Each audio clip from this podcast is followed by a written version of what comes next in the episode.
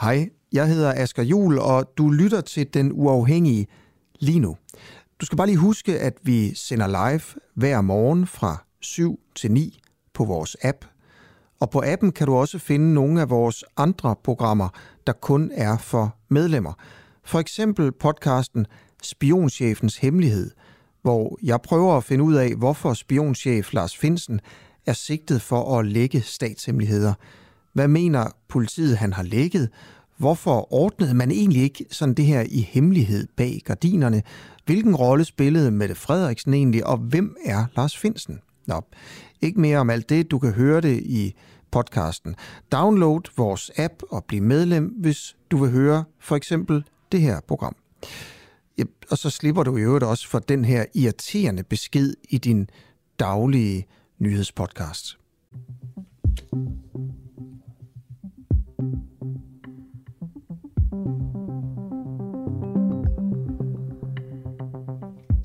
Velkommen til En Uafhængig Morgen med Camilla Boraki og Christoffer Lind.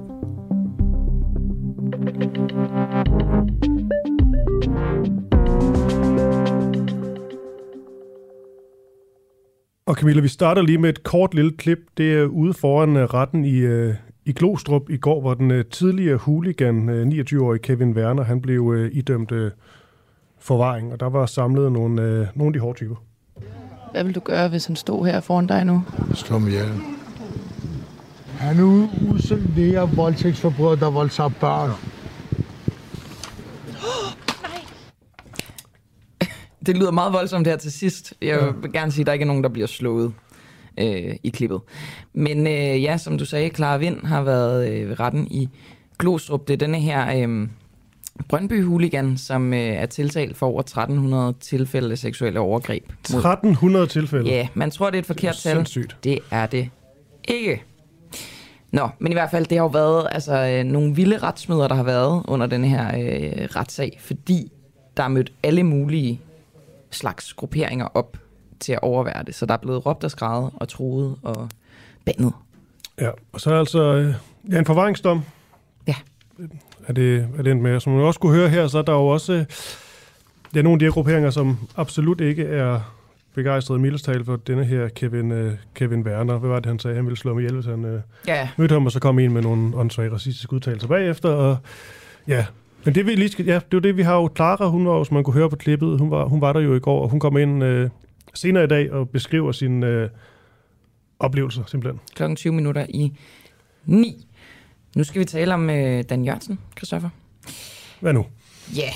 spørgsmålet er, om han holder, altså klimaministeren Dan Jørgensen, holder danskerne for nar. CO2-udledningen fra den efterhånden ret så berømte cementfabrik Aalborg Portland er steget, siden Dan Jørgensen for halvandet år siden solgte sin klimaaftale med cementgiganten med ordene. Forklaringen på, at Danmark kan blive en grøn stormagt i verden igen, ligger lige præcis i et ambitiøst grønt samarbejde mellem virksomheder og regering.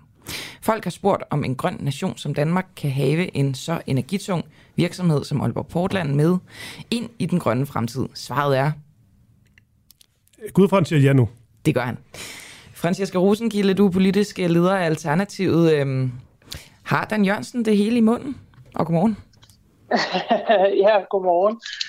Øh, jamen i hvert fald, så kan man sige, at øh, regeringen er ikke klimaambitiøse nok i forståelsen af, hvor alvorlig klimakrisen er, når det er, at de øh, laver aftaler, der holder hånden under de største udledere, som for eksempel Aalborg Portland, men jo også kødindustrien i deres landbrugsaftale.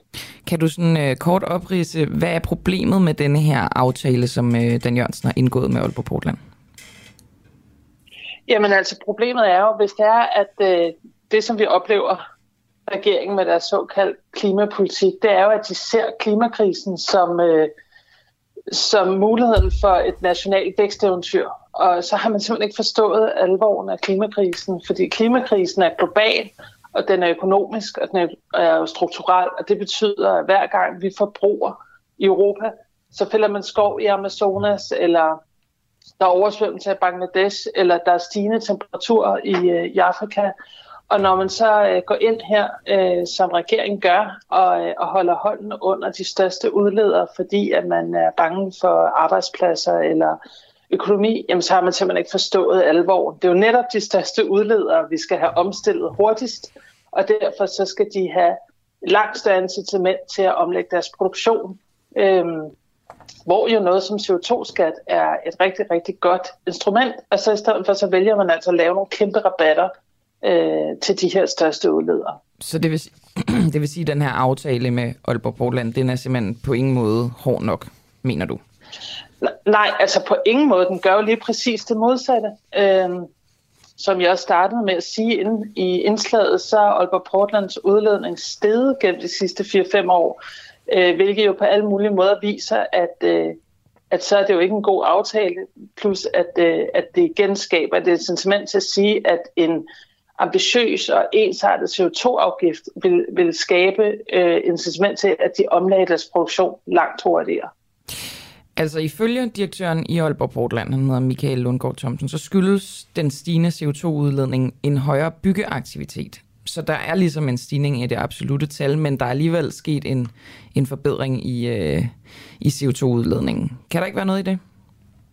Jo, det siger jo bare igen, at vi har altså en regering, der lige nu prioriterer at lave nogle kæmpe anlægsprojekter, øh, som øh, Lynetteholm eller øh, motorveje for over 80 milliarder og så videre, så videre i en tid, hvor klimakrisen den buller afsted. Så hvis vi, øh, hvis vi har øh, en regering, der ikke forstår, at sådan nogle store anlægsprojekter, den skal man ikke lave øh, på nuværende tidspunkt, som skaber, at at en cementfabrik som Aalborg Portland, den stiger i vækst, så er der et eller andet fuldstændig galt. Samtidig så har der, er der jo blevet vedtaget en fuldstændig uhuman ghetto-lovgivning, der river helt fine og gode boliger ned, øh, hvilket jo også betyder, at der skal bygges mere, hvilket også på alle måder, ud over at den er dybt diskriminerende, så er det jo også øh, virkelig ikke bæredygtigt. Så meget det her viser bare, at vi har en regering, der kan forstå klimakrisens alvor. Så det er jo, øh, altså nu bevæger vi os lidt ud i en øh, diskussion om altså vækst versus, øh, versus klima og CO2-reducering, men hvis vi nu vender tilbage til det her med, med Aalborg Portland, kan der så ikke være noget i, at den her aftale måske er god nok, altså, og så er det ligesom nogle andre ting, øh, der er skyld i, at det absolute tal er steget? Altså, at de faktisk er dygtige til at forsøge at reducere deres CO2-udledning, men de bare får flere bestillinger på en eller anden måde? Mm. Jamen, altså, som jeg forstår det, så, øh, så har Aalborg Portland øh, slet ikke omstillet i forhold til, hvor meget man faktisk kan, hvis man kigger på, øh, på nogle tyske cementfabrikker, der har formået at omstille langt højere grad i forhold til at udlede mindre CO2 i deres produktion. Så det, som det viser mig, det er, at Aalborg Portland, på trods af deres milliardstore omsætning, ikke har haft et ordentligt incitament, altså at de ikke er blevet tvunget nok, om jeg så må sige, til at omstille øh, langt hurtigere og langt mere, end de er. Fordi en produktion som, øh, som Aalborg Portland skal på nuværende tidspunkt jo ikke udlede mere, men mindre. Altså, hvad, det er jo Dan Jørgensen, der har lavet denne her øh, aftale med Aalborg Portland, og han virker stolt af den. Hvad vil du sige var det bedste, Dan Jørgensen har øh, leveret på klimaområdet, mens han har været minister? Øhm, ja, altså jeg vil sige, at øh, det er jo øh, helt klart, at det er, er øh, ambitiøst med, med nogle energiøer, der kommer til godt nok langt ud i fremtiden, 2050, når de står helt færdigt, at, øh, at producere rigtig, rigtig, rigtig meget vindenergi. Fordi det er klart, at, øh, at med den energi, vi bruger, nu taler du også vækst i forhold til klima, der, der er det helt essentielt, at, det vi får, øh, at vi får lagt vores energi væk fra gas, olie og andre fossile brændsler over til det vedvarende.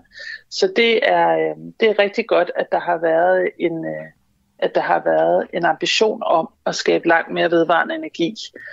Og så kan man sige, at hele klimaloven, som Alternativet jo selv var ophavsparti til, er jo selvfølgelig øh, rigtig ambitiøs, og det var den i hvert fald på det tidspunkt. Nu ønsker vi jo selvfølgelig, at, øh, at vi går videre og bliver mere ambitiøse, eftersom at FN har sagt, at vi har tre år tilbage til, at CO2-udledningskurven skal, skal knække. Så det betyder jo, at vi er nødt til at komme langt altså op i langt højere gear.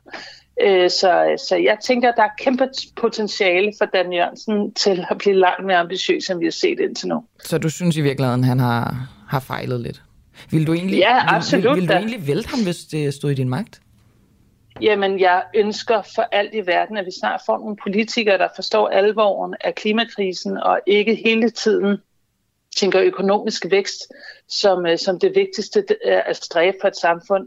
Altså man prøver at løse klimakrisen med den logik, der har skabt den, nemlig økonomisk vækst. Så jeg, øh, jeg ønsker øh, virkelig en, en langt højere ambitiøs øh, klimapolitik i Danmark.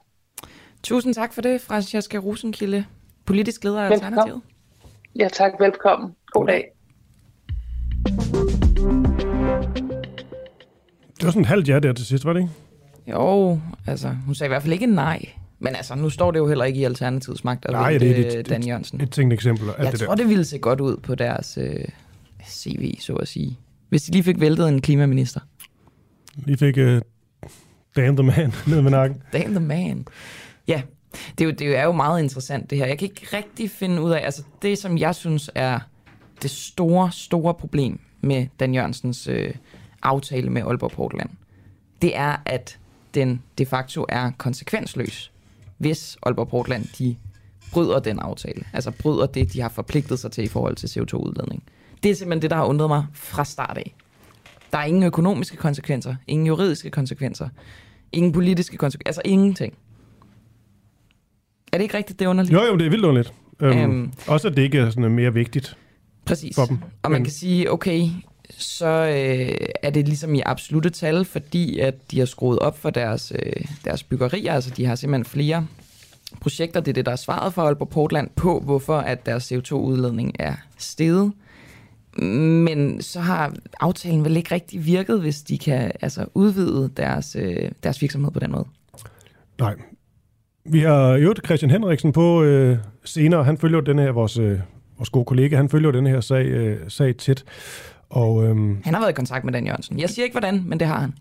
ja, det bliver, det bliver teaseren til det. Ikke? Han kommer mm. ind forbi øh, i anden time af dagens program, øh, Christian Henriksen, som har været i kontakt med Dan Jørgensen. Og det er jo ellers svært, skal vi lige øh, skynde os at sige. Ikke? Ja, jeg kan afsløre så meget, at det er noget med, at øh, det med at få Dan Jørgensen i studiet, det bliver tæt på umuligt. Til gengæld kan vi vist bare levere vores spørgsmål via pressemøder. Så Christian får travlt den kommende tid. Han skal Uha, ja. simpelthen lande rige rundt for at stille spørgsmål. To gange. Ja. Jamen, får- så må det jo være sådan. Ja, det er åbenbart nemmere. Ja, for, for den i hvert fald. Ikke? Det er det. Vi Godt. skal, vi skal ind på øh, den danske restaurant, restaurationsbranche. Ja, tak. Det bliver et, øh, et tema i dag. Og det handler simpelthen om, hvordan øh, medarbejderne de har det. Og her er det ikke så meget sådan nogle, dem har der også været, altså øh, sexikane, MeToo-sager. Det her det er mere i forhold til sådan, altså hardcore magtmisbrug, også vold. Øhm, Psykisk og fysisk, ikke? jo, fra, øh, fra, fra ledelsen, øh, kokke, ansatte, som altså, udsat for det her. Der er også racisme, alt muligt. Men jeg tror, en af pointerne ved det her, det er, at her der taler vi om sådan det mere, sådan noget fine dining. Altså de, øh, de tunge drenge på madscenen her, herhjemme, særligt i, øh, i København, fordi vi har øh, Lisa Dunbar med senere, som, øh, som dækker det her ret så intenst, og også selv kommer fra, øh, fra branchen. Og ja, det skal handle om magtmisbrug, men også det her med, at man måske på en eller anden måde har accepteret, at der er folk, der bliver måske sparket på deres øh, arbejdsplads, bliver, bliver råbt af og, og så videre. Det vil jo ikke gå nogen andre sted. Altså samtlige kokke, jeg har talt med, de undskylder det her med, at der bliver for eksempel mm-hmm. talt rigtig, rigtig grimt til hinanden. Ikke? Det undskylder de med, at det er en presset situation. Og der tænker jeg altid på, hvis man sådan, altså det antager jeg bare, hvis der står nogle hjertekirurger og er ved at redde et liv, så er det jo ikke fordi, de banner og svogler af hinanden, hvis man kommer til at række et forkert øh, remedie eller et eller andet. Så det, den, jeg synes bare ikke, den holder, den der. Nej.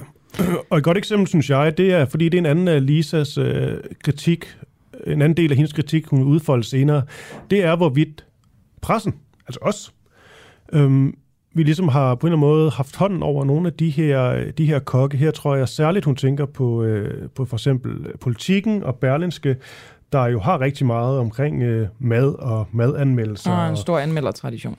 Ja, altså Søren Frank, anmelderen fra, fra Berlinske eksempelvis, kan man jo se på billeder, poserer sammen med Redzepi, og så kan han jo dagen efter gå ind og anmelde dem til, til seks stjerner. Ikke? Men, øhm, og det kan være et problem, fordi når man ser sådan en dokumentar som Noma på, på K-punktet, der kom i 2008, tror jeg det er, der, altså, der blev nogen lidt rystet over at se arbejdsforholdene på Noma, og hvordan øh, chefkokken Redzepi, han ligesom råbte af sine medarbejdere. Der var også noget med sådan nogle mindre, altså tog fat i dem fysisk, og, ja. og folk var sådan lidt chokeret, tror jeg. Men alligevel, så slap han altså utrolig noget fra denne her dokumentar. Og jeg ved ikke, om det er fordi, der er sådan en, det er sådan lidt Gordon Ramsay-agtigt. Det er bare det, kokke gør. Hvis du skal være den bedste, så skal du også kunne levere på den her måde. Og det må man ligesom bare acceptere. Det der med, at du skal arbejde igennem, du skal være tough for at klare den i denne her kokkebranche på det her niveau.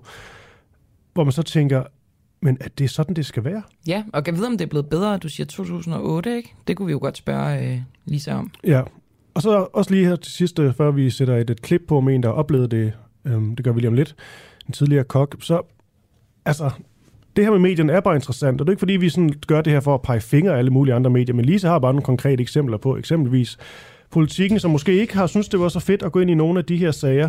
Og det er ren spekulation det her, men det kan jo være, fordi at anmelderne, journalisterne osv. gerne vil være og holde sig gode venner med denne her kokkeelite, som giver dem rigtig meget content. Det er, det er, en, det er en tanke, og Lisa får lov til at folde den ud øh, senere. Ja, den skal jo i hvert fald underbygges, hvis øh, den skal fremføres som en påstand, ikke? Det skal den så absolut. Øhm, noget, den sidste pointe, Christoffer, det er jo det her med, nu siger du fine dining, ikke? Mm. Der er der et eller andet rigtig interessant i, at man udad til på de her fine dining steder, altså er så høflige, ja. behandler kunderne utrolig godt. Utrolig omsorgsfuldt, mm. utrolig betænksomt. Og så på den anden side af, af køkkenet, så bliver der bare smadret igennem.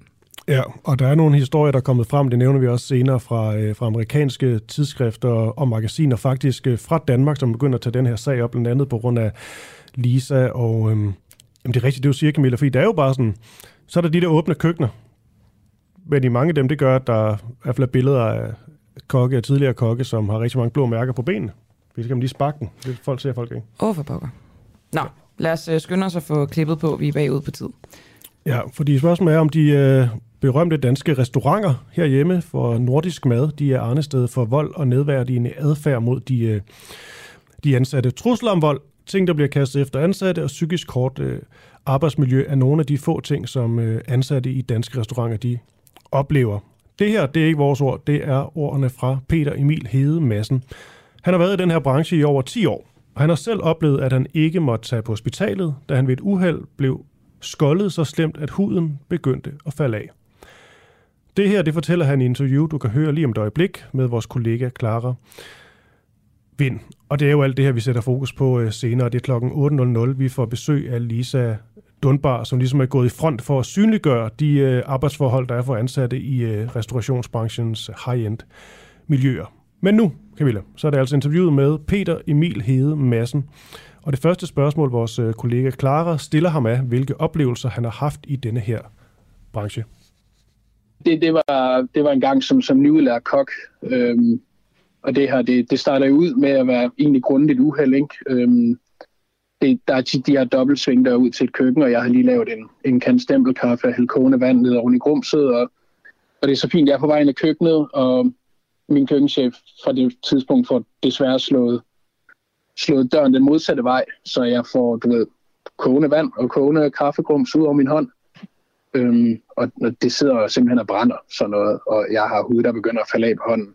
Men da det kun er mig og ham på arbejde, får jeg at vide, at der må man altså stå med, med hånden i vand og arbejde, indtil, indtil man kan bruge begge hænder igen, fordi at man ikke kan klare det alene. Fik du nogensinde det mod i dine syv år i restaurationsbranchen? Ja, ja, altså, øh, ja altså nu, det, nu, det, nu, nu bevæger det sig mod 12 år snart. Mm. Hvad hedder det? Ja, ja, det synes jeg. Altså det, øh, men jeg tror også mere, at jeg, at fandt ud af, at der var nogle, nogle andre mennesker, jeg skulle arbejde for. Altså jeg begyndte øh, at, at, at vælge øh, arbejdspladser ud fra, ud fra et mere menneskeligt synspunkt frem for... Altså jeg har altid gået efter at lave det bedste mad, jeg kunne og havde lyst til. Øhm, men jeg var også heldig at ende ved nogle exceptionelt dygtige kokke, som samtidig øh, viste mig, at, at man på ingen måde havde brug for at, at være, et, øh, være, være så, så forsmået et menneske mod andre, for, for at kunne få en ordentlig restaurant til at køre rundt. Og det, det var simpelthen mit, øh, mit forsvar imod det. Men jeg har ikke, øh, du ved, jeg har ikke, det, det, her, det her det er lidt, det, jeg laver nu, er, er mig, der har fået mod til, til at stå op for, for det her. Og så, så har jeg jo selvfølgelig taget grundforløb ud på kokkeskolen, hvor at allerede der er der en, en ret skidt kultur øh, ude, som, som også lidt afspejler den kultur, der egentlig er ude på, ude på mange af restauranterne i København. Øhm, det, det er, man, man bliver simpelthen ikke gjort, altså man bliver ikke forberedt på det, man skal ud i øhm, inde på den skole der. Tværtimod bliver der snakket lidt sjovt om elever, der får skæld ud, og der bliver fortalt historier, og det er, det er rigtig dæksbakkeri derude. Øhm, I hvert fald da jeg var der for, for snart, jeg ved det, 11-12 år siden. Øhm, og der bliver faktisk ikke snakket om nogle af de konsekvenser, de kan have for de, for de mennesker, der, der jo er udsat for, for misbrug på deres arbejde. Øhm, det bliver fuldstændig bare sagt, som om det er en del af branchen, det der sker her. Øhm, men det, det forbereder jeg jo ikke på, på, på det, man skal egentlig skal ud i. Og hvad er det, man kommer ud i? Altså, du siger, der, man kan mærke, at der er en, der bestemmer meget.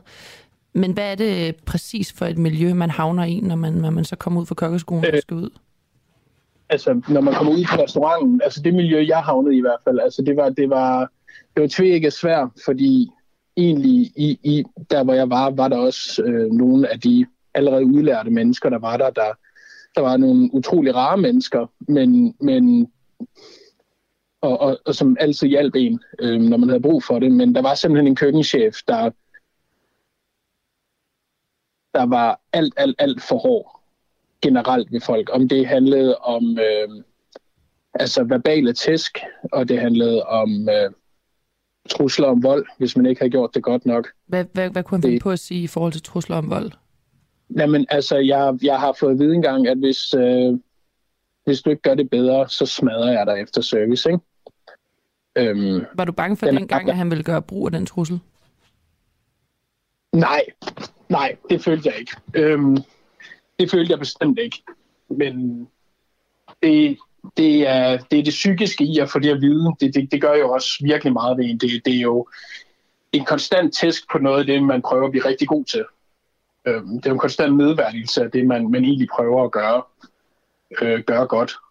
Og der sker jo det, at når man konstant får trusler på sådan nogle ting, og konstant får at vide, at det, man ikke gør, det er godt nok, så begynder man jo lige så langsomt selv at tro på det.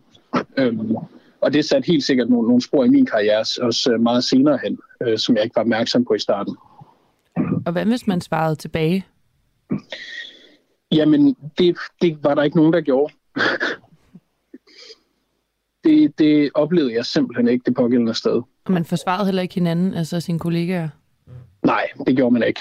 Altså, så søde som mange af de andre kollegaer, jeg havde, var, så var de uh, lige så skræmt for den her person, som, som jeg var, ikke? Hvad, hvad er nogle af de værste oplevelser, du har hørt andre har haft, altså når I har siddet og snakket om det? Jamen altså, det er jo, det er jo, det er jo tit øh, de her raseriudbrud, som, som sker i køkkener, ikke? fordi situationerne er så presset, og til sidst så vælter det, og så det er blandt andet, øh, altså trusler med vold er kommet ekstremt tit. Det er, og trusler om fyring og sådan noget, ikke? Det, det, det får rundt ofte. Øhm, men altså også mere hårde oplevelser med altså ting, der bliver kastet efter en, hvor det jo nærmer sig overfald efterhånden, ikke? eller forsøg på samme i hvert fald. Øhm, det er det er folk, der ikke øh, får fri, hvis der har været dødsfald i familien i særlig lang tid. Det er, det er folk, der ikke får fri, når de er syge. Øhm, sådan nogle ting, synes jeg, og det, det, det er jo selvfølgelig også en... Altså, jeg har hørt meget fra de, øhm, fra mine kvindelige kollegaer. Øhm, og hvis man bare læser en lille smule af, Lisas historier, så, så vil man også vide, hvad mange af de kvindelige, mine kvindelige kollegaer er udsat for i forhold til de, de mandlige. Det er på et helt andet, meget mere nedværdigt niveau, at, at, at det foregår. Øh, altså er det en ting hos kokke? Er det simpelthen øh, sådan en øh, øh, magtliderlighed, som nogle kokke eller øh, chefkokke de besidder? Jeg tror ikke, det er en generel ting ved kokke. Jeg tror, det er en, øh, en generel ting ved, med mennesker i magtpositioner, hvor der ikke bliver stillet spørgsmål til den måde, de udøver magten på. Øhm, at så længe maden så, flyder, og gæsterne er glade, og det hele spiller, ja, så ser man ikke... Ja, og der er penge i kassen, så, så, det, så ser man igennem fingre med alt. Så for det første tror jeg, det, det er et, øh, et problem generelt med folk i magtpositioner. Øhm, og helt sikkert er det også et, øh, et problem med, med mænd i magtpositioner i, i de her køkkener tit. Det er en, en indgroet mandekultur, øh, der hersker der. Så derfor er det også øh, det, som vil være Boys Will Be Boys, bliver lynhurtigt kørt ud på et spor, som det desuden er fuldstændig sindssygt udtryk at bruge om de her ting, men, men det, det bliver lynhurtigt kørt ud på et, et fuldstændig uacceptabelt spor. Hvilke konsekvenser har det haft for dig at være øh, så mange år i det, du siger, der er sådan kontinuerligt psykisk arbejdspres? Det har helt sikkert haft nogle, øh, nogle store konsekvenser for mit, øh, mit selvværd og, og min selvtillid. Altså selvværd sådan helt, helt personligt, og min, min, øh, min måde at omgås andre mennesker på. Øhm, og i, især i selvtilliden i forhold til mit arbejde. Øhm, det er svært at blive ved med at prøve at gøre noget hver dag, som man får, konstant får at vide er, er dårligt. Også selvom det, øhm, selvom jeg er ret sikker på, at det, det tit var et, et okay stykke arbejde. Øhm, og det har jo den konsekvens, at, at jeg på et tidspunkt simpelthen øh, må, må gå fuldstændig ned med stress og sygelægge mig i, øh, i fire måneder. Ja, Peter øh, Emil Hede Madsen her med sin egen øh, ret så vilde fortælling, som jo øh, desværre ikke er, er unik, øh, tror jeg i hvert fald ikke. Så skriver Jane ind, kommer det virkelig bag på folk, at det er så hårdt et miljø, at der er så hårdt et miljø blandt kokke og tjener, og jeg tror egentlig ikke, at det kommer bag på ret mange. Nej. Men trods alt, nu taler vi mere om de her sådan fine dining her, her til morgen. Men de kører jo stadigvæk rundt, og de her øh, fætterede kokke, det er jo stadigvæk de samme, der er, der er ved magten, så det er jo på en eller anden måde, som om man bare lidt har accepteret det, på trods af, at man måske ved, at sådan nogle ting her finder sted, og derfor synes jeg, det er vigtigt. Ja, det virker øh, lige så konsekvensløst som øh, Dan Jørgensens aftale med Aalborg Portland. Ja, og så ingen øh, sammenligning derudover. Nej, nej, naturligvis ikke. Nå. Camilla, vi, vi ser på det her senere. Det er klokken, øh, klokken 8, at vi har, har Lisa Dunbar øh, forbi studiet for at give nogle øh, flere historier fra det her øh, kokkemiljø. Men nu skal vi øh, diskutere, hvorvidt Folkekirken de, de har begået en brøler, eller kan begå en brøler, hvis de rent faktisk vil lave sådan et nyt hvilesesritual. Ja, tak. Det er en gruppe af præster, der foreslår det her, nemlig at det hvilesesritualet, det bliver lavet om, så det nu bliver det samme for både homo- og heteroseksuelle par. Mm-hmm. Altså, dem, der står bag det her forslag, mener ligesom, der er sådan et heteronormativt øh, narrativ, og det er ligesom mand og, og kvinde. Og det går der også ud fra, at det er. Altså narrativet, ikke? Jo, men er det sådan noget med, at man ikke må, altså man ikke bliver betegnet ægte mand og ægte mand, og ægte hustru og ægte hustru, hvis man er samme køn og bliver gift? Det tror jeg nok, det er det. Ja. Det er ikke tilladt. Og vi har to forskellige på her til morgen. Den første det er Lasse Holmgaard Iversen, sovnepræst i øh, Christianskirken i, øh, i Aarhus. Og så har vi også en af dem på, der var med til at stille det her forslag senere på, øh, på morgenen. Lad os bare starte med, med dig, Lasse, og godmorgen. Godmorgen. Lasse, først og fremmest, hvad frygter du af, af negative konsekvenser ved ikke at måtte bruge ordene ægte mand og hustru? Øh, jamen spørgsmålet er jo mere, eller altså det, det forslag går på, det er jo netop, at man bruger ægte mand og ægte hustru øh, i alle tilfælde, både når man bliver et, er et, et heteroseksuelt par og et, øh, homoseksuelt par. Øh, og jeg synes, øh, jeg synes problemet i det, det er, at så øh, siger man, at det er det samme, og man taler om, at, øh, at det syn på ægteskab, som, øh, som vi som øh, kirke må stå for, som har, må have sit afsæt i Bibelen, som øh, jo ligesom at sige at være kirkens øh, øh, fundament eller grundbog.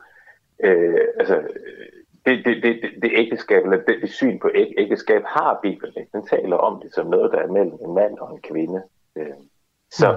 så det er simpelthen at tale om noget, som, som altså bruge, bruge nogle ord, som ikke, øh, som ikke resonerer med, med det afsæt, øh, vi har som kirke i Bibelen. Men er der ikke mange ting i, øh, i Bibelen, som man trods alt har valgt at opdatere lidt hen ad vejen og tænkt, øh, det her det er altså ikke noget, der giver mening sådan i 2022? Øh, tænker du på noget konkret der? Jeg spørger, jeg spørger bare dig. Jamen, jeg tænker ikke, øh, nej, jeg tænker ikke, at vi sådan sidder og opdaterer Bibelen. Vi forholder os til dens, dens øh, historiske kontekst. Altså, der er nogle ting, der er bundet til, til den historie, eller til, ja, altså, altså til den tid, den, den er skrevet i, og så er der nogle ting, der er almindelige. Og for eksempel ægteskabet, som noget, der bliver øh, talt om øh, igennem hele Bibelen, både det nye og det gamle testamente, og altså noget, vi praktiserer i dag, det, det, der, der tænker jeg stadig, at Bibelens vejledning på det øh, giver mening, og er noget af det, vi skal, vi skal, vi skal gøre noget for at, at, at bevare. Okay, og jeg er også med på, at det er jo en... Øh det er jo hellige øh, skrifter og alt muligt, men det er bare fordi, jeg tænker, at vi altså, taler trods alt øh, nogle tekster nedfældet for nogle tusind år siden, hvor det vel var et lidt andet verdensanskuelse og livssyn, man havde, øh, man havde dengang. Så er det, det er vel bare sådan lidt sjov rettesnor, tænker jeg.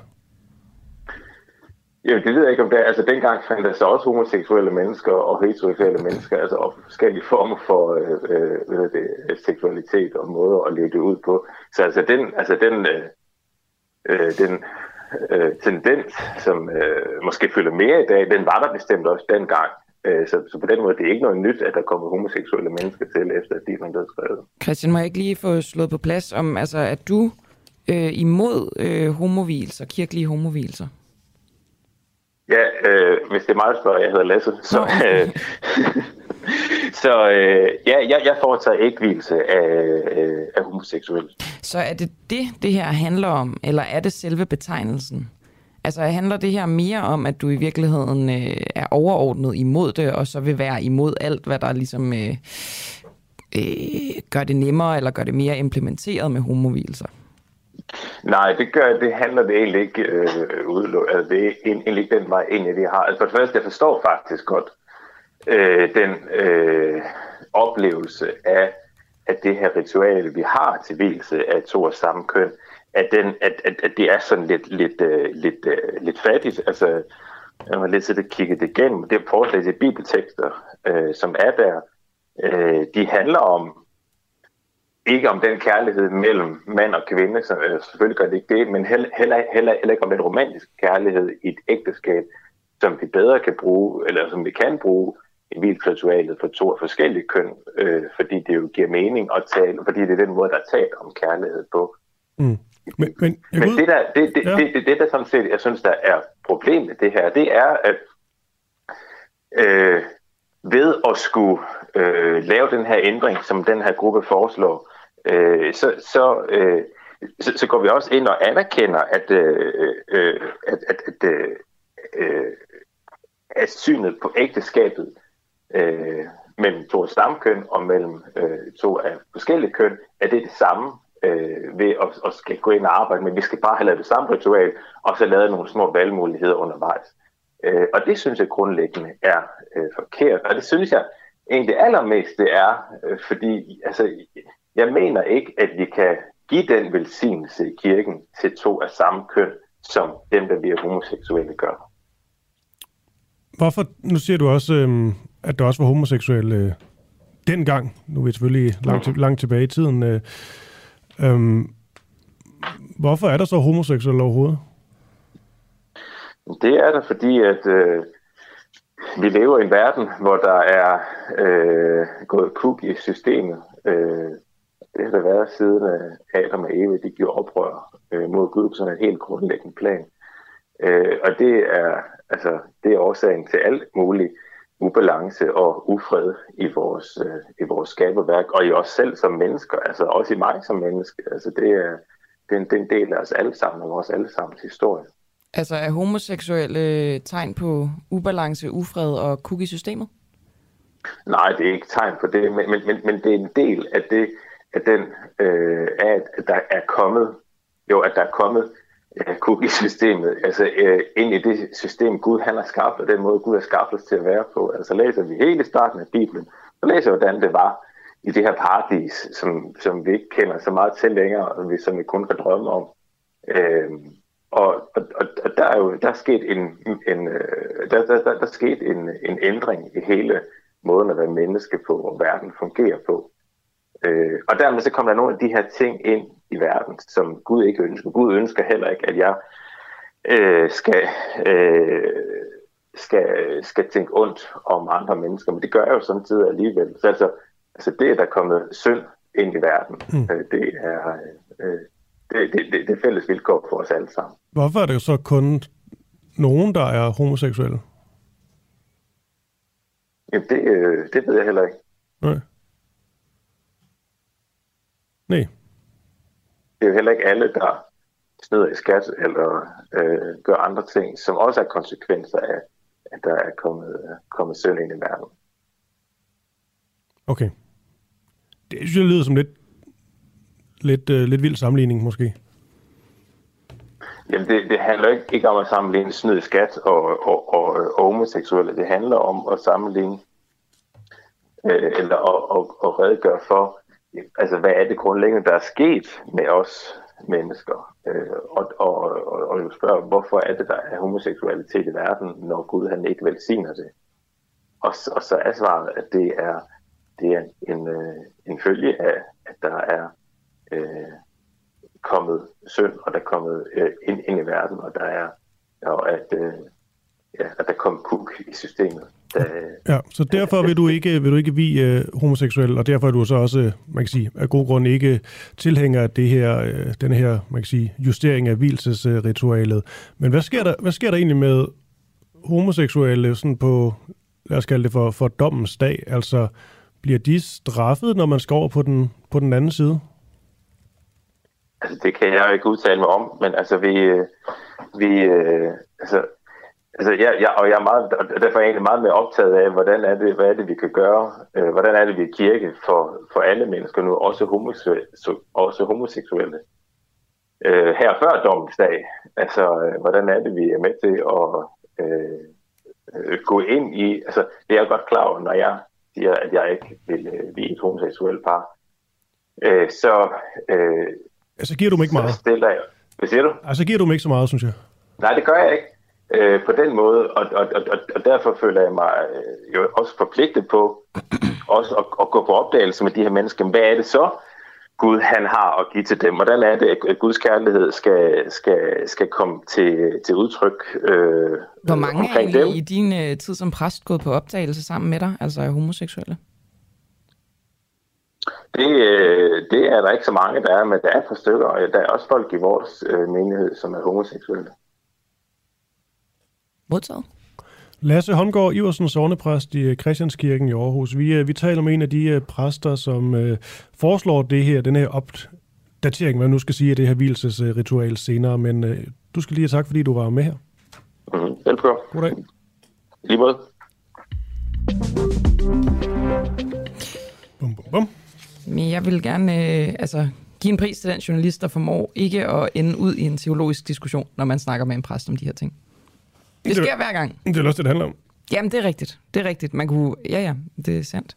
Det bliver bare altid på sådan et meget... Altså... Et, et, et længere ude niveau, kan man sige. Dommens dag og tolkning af Bibelen og sådan noget. Jo, jo, men det er jo for fanden, det, handler om. Jo, jo, det ved jeg godt. Teologi. Ja, ja. Jamen, der er ikke noget galt i det. Jeg man siger bliver bare, nødt, man er nødt til at prøve at sætte sig ind i hovedet på de, på de mennesker, der har, har de holdninger, fordi at det er jo trods alt et fortal, der, der mener de ting, som øh, Lasse her lige sagde. Så jeg tænker, man er nødt til at lige at, at forstå, hvad de mener. Også i forhold til, altså, altså himmel og helvede er det stadig der, vi er, og er der simpelthen nogen, der skal straffes, fordi de er, de er homoseksuelle. Og jeg synes det er egentlig ret vigtigt i forhold til, at vi har en dansk øh, folkekirke, øhm, som man jo kan gå ind i om søndagen, men det kan jo være en som Lasse, der, der, der, der er præst. Øhm, og så tror jeg, det er meget godt, at man lige ved, hvad sådan en som Lasse egentlig tænker. Helt bestemt. Det kan være, at man skulle arbejde for noget varedeklaration på den måde. Ja, altså min, min, øh, min første søn blev i hvert fald døbt af en præst, jeg senere fandt ud af, øh, var helt imod, at øh, kvinder også skulle blive præster. Okay. Der fandt jeg ud af det. Ja, men jeg har, jeg har faktisk hørt om, om lignende tilfælde, og vi har opnået, oplevet noget lignende i min familie.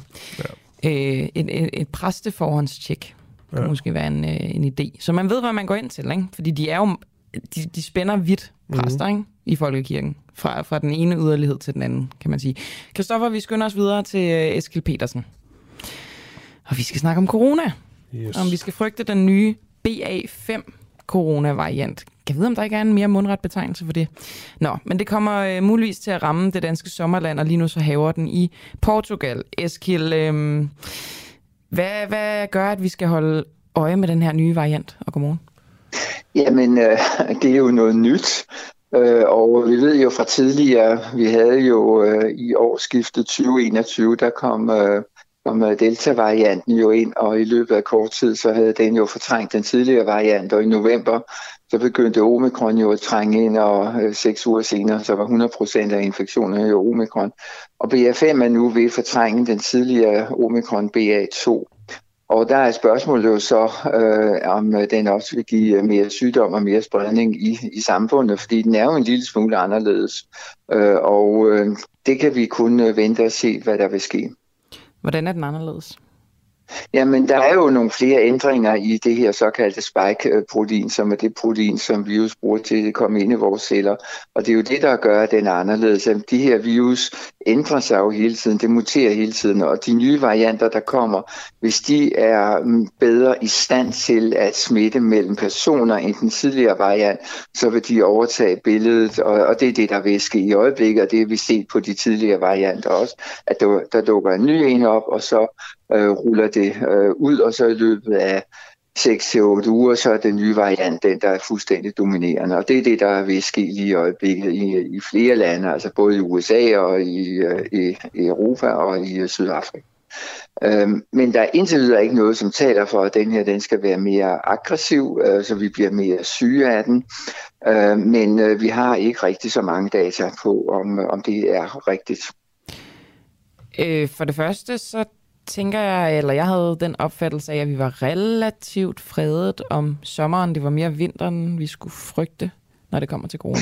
Jamen det har du fuldstændig ret i. Det er klart, at de her luftvejsvirus, de smitter meget øh, dårligere om sommeren. Dels fordi, at vi er udendørs, hvor hurtigt bliver fortyndet, og øh, vi lufter bedre ud i vores boliger, så der er øh, risiko for, at der kommer et øh, stort udbrud med rigtig mange syge, vil jeg i hvert fald vurdere på nuværende tidspunkt, er ikke særlig stor, fordi vi netop står ind for, for sommeren.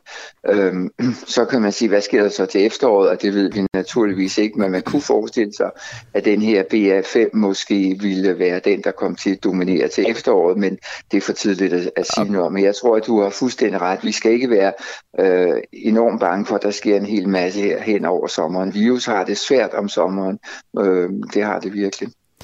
Og kigger vi så ind i en masse testning igen, når vi kommer hen mod efteråret, eller øh, kan vaccinerne holde, øh, holde dem stangen?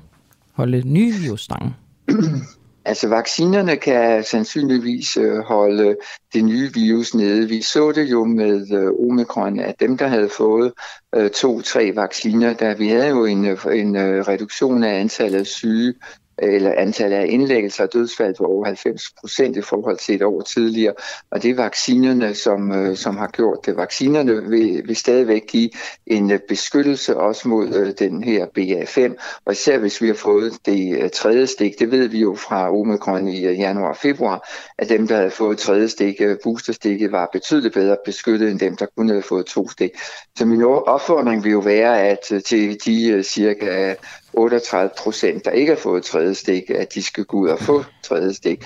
Og til den øvrige del af befolkningen kan man sige, at man øh, venter og se, hvad der, hvad der sker det her. Det bliver fuldt nøje. Og det tal, man skal holde øje med her inden for de øh, nærmeste uger, det er antallet af indlæggelser. Vi tester ikke ret mange mennesker længere. Jeg var inde og se på Serum hjemmeside. Vi tester cirka 15.000 om dagen, og vi var oppe og tester over en halv million, da det gik værst til. Og, og, og derfor så er det indlæggelsestallet, der betyder noget nu. Det er der, hvor vi ved, om den her BA5 er mere alvorlig eller ikke er mere alvorlig. Alright, og det var så BA5. Har du uh, her til ja. Eskild Petersen, har du noget bud på et, uh, et bedre navn? Nej, altså det har jeg sådan set ikke, fordi der vil komme flere, og du har jo uh, i, uh, i øh, december, da det kom frem, der havde vi BA1, så kom BA2, og BA3 og 4 har ligesom ja. ikke været i stand til at gøre sig gældende. Nu har vi BA5, øh, vi kan også kalde det Omikron-variant nummer 5, øh, men BA5 er kortere. Så altså, jeg har ikke budt på et uh, bedre navn, og, og jeg mener, men det, det, der er vigtigt, det er, at det her noget, der betyder noget, og, øh, og det er jeg ikke sikker på, at det gør. Vi skal holde øje med indlæggelsestallet, og øh, så skal vi være glade for, at vi øh, er vaccineret, så, fordi det giver stadigvæk en god beskyttelse. Super, Eskild Petersen. Tak for det. Du er professor Jamen, selv tak. Yes, kan du have en god dag? Ja, lige måde. Yes. Og så kan jeg lige sige, at han er professor emeritus i infektionssygdom ved Klinisk Institut på Aarhus Universitet. Camilla, lige før vi går til næste indslag, Ja. vi har fået en besked ind fra en, der hedder Nikolaj Vessel. Ja. Du er i forhold til det med præsten, som jo absolut ikke, som ikke vil vi homoseksuelle. Øhm, Og som heller ikke vil have, at de skal kunne betegnes ægte mand og ægte mand. Præcis. Han foretager, altså præsten, som kirkebogs øh, fører øh, civilregistrering. Derfor er han embedsmand i sin udøvelse. Det handler ikke om hans teologi. Den er sagen uvedkommende. Tak for den besked, Nikolaj. Jeg er lidt uenig. Mm. Fordi, jo, fordi det er jo helt sikkert rigtigt, det han skriver. Men, at der er noget, kirken er for de fleste danskere, så er det en symbolsk ting. Det er ren symbolik. Og når man møder op og bliver, bliver døbt, så er rigtig mange, der st- tropper op til den her dåb, eller vils, hvad det nu kan være. Det er jo ikke noget med, at de går i kirke hver søndag, eller de behøver slet ikke være troende, men de kan godt lide ligesom traditionerne. Ja, ja. Alle symbolerne ja, er helt sikkert. forbundet med det, så på den måde synes jeg, det er ret vigtigt, at man ligesom ved, hvad ens præst står for, om det er en, man kan stå inden for med ens egen. Måske ikke ens egen holdninger en til en, men det er alligevel trods alt... Øh, Ja, jeg er lidt i tvivl Ja. ja. om, hvad Nikolaj Vessel mener her. Altså, at man kan sammenligne en præst med en, øh, med en embedsmand. Sådan lidt, tror jeg. Men en embedsmand er jo objektiv, selvom de måske tolker lidt på lov og så videre. Men det, det må han da egentlig gerne uddybe. Det synes jeg, der er meget, meget interessant. Ja. Okay, vi skal tale med øh, Jens Arnholz, øh, som er sociolog og arbejdsmarkedsforsker. Og vi skal tale med ham om, hvorvidt en EU-lov kan trumfe den danske model med en fælles mindsteløn. Fordi EU-parlamentet og EU's ministerråd har vedtaget et direktiv om, at EU-landene skal indføre en mindsteløn. Det snakkede vi også med øh, Niels Fuglsang, som er medlem af øh, EU-parlamentet for Socialdemokratiet om i går, og han, han var bange, det kan jeg lige så godt øh, sige. sådan som det ser ud nu, er der en, er der en undtagelse, der går på, at hvis landene øh, udelukkende aftaler lønninger, eller udelukkende fastsætter lønninger via overenskomstaftaler, så behøver man ikke følge direktivet. Øh, og det kan man sige, det, det gør vi jo i Danmark, øh, og derfor så umiddelbart behøver vi ikke følge direktivet. Problemet kan så være, at hvis der er øh, en, en person, som ikke er overenskomstdækket i Danmark, det er jo ikke alle, der er overenskomstdækket. Kokke for eksempel, øh, landbrugsmedarbejdere, du kan godt finde forskellige virksomheder, der ikke har indgået overenskomst. Øh, og, og der kan man jo så betale en, en, en medarbejder en lavere løn. Og hvis den medarbejder så siger, at det, det er sådan set ikke rimeligt, øh, nu, nu går jeg til øh, EU-domstolen, fordi der er jo det her direktiv om øh, mindstelønninger, og jeg er ikke overenskomstdækket. Øh, så det må Danmark altså til at indføre. Øh, hvad, kommer der så, hvad kommer der så til at ske? Det er jo et godt spørgsmål, et lidt for spændende spørgsmål, synes jeg, fordi EU-domstolen så siger, jamen, I, I har ikke, det er ikke alle jeres lønninger, I aftaler ved overenskomst. Der er nogen, I ikke gør, og derfor skal I så også indføre de her, det her direktiv. Hvis EU-domstolen så siger, jamen, så nu, nu skal I så indføre den her mindsteløn, så vil, øh, så vil man jo have den i Danmark, og så vil øh, Hvorfor skulle man så egentlig være medlem af en, af en fagforening? Øh, fordi så er man jo sikret den der mindsteløn, som godt nok ligger under den øh, fagforeningsmæssige løn, men, men, men så vil der være øh, flere mennesker, tror jeg, der, der bliver betalt den der løn, og virksomhederne vil måske også melde sig ud af arbejdsgiverorganisationer og sige, jamen vi betaler bare mindstelønnen, det er det, som EU siger, vi skal, øh, og det er det, vi har tænkt os at gøre. Og det, øh, ja, det mener jeg virkelig er et tilbageskridt. Så det, det er den risiko. Det er sådan lidt, øh, der er en undtagelse for os, men vi er nervøse for, at den ikke er 100% skudsikker.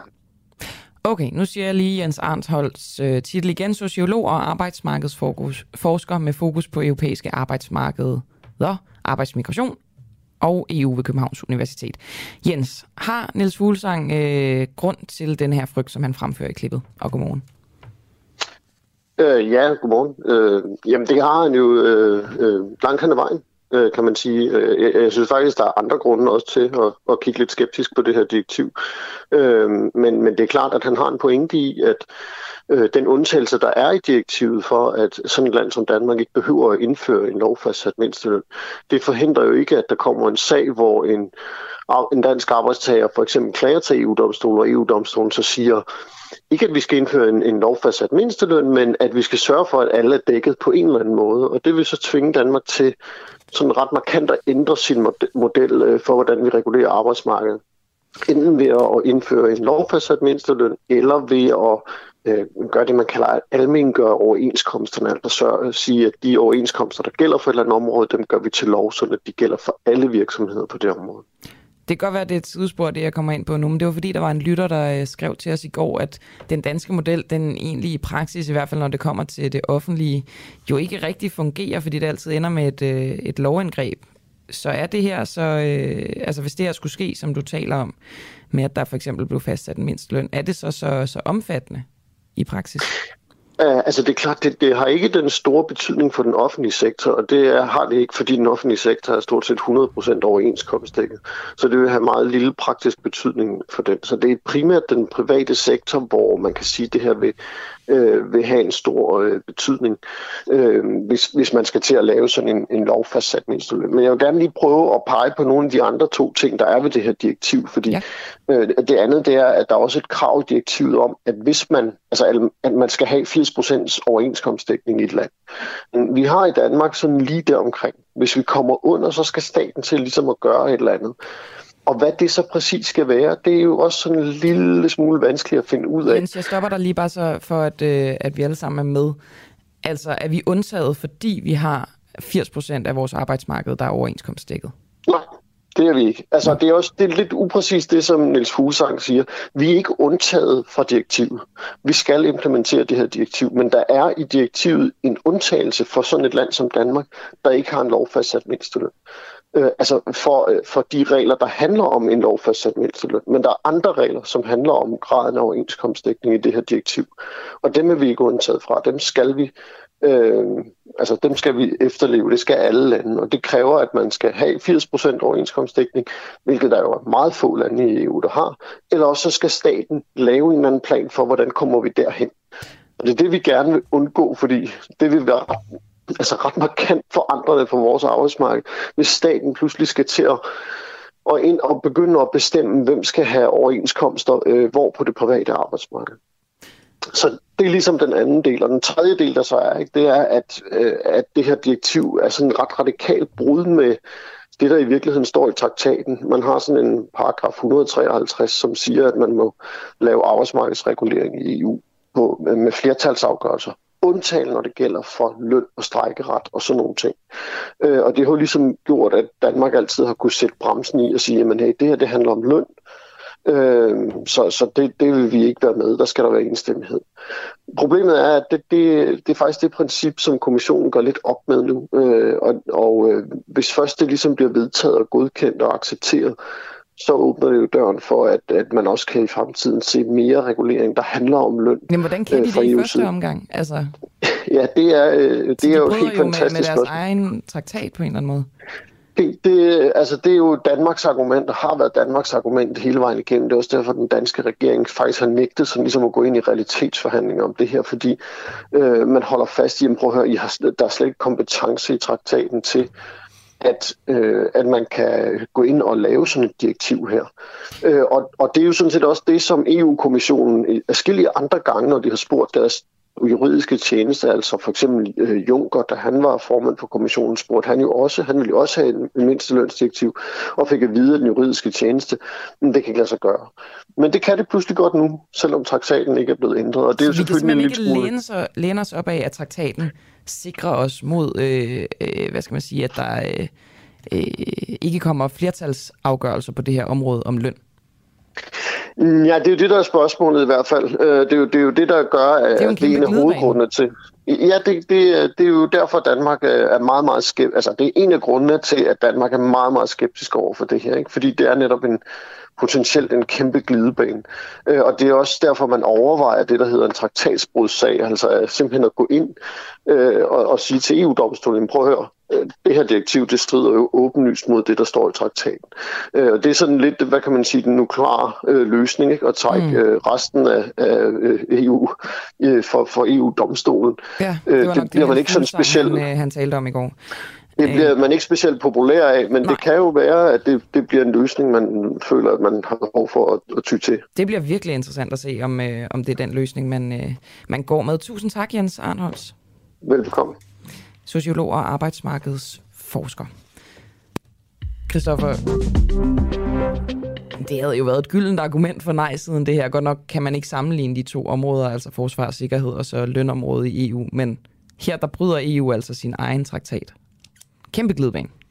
Det er jo helt vildt. Altså, jeg synes, vi skal prøve at kigge på, hvor, hvor, hvor ofte det sker, det her. Ja, ja. Jeg tror også, Morten Messersmith, han prøvede at, at, at bruge det som argument lige først. Det er derfor, det er jo ikke noget gyldent argument, fordi folk forstår det ikke.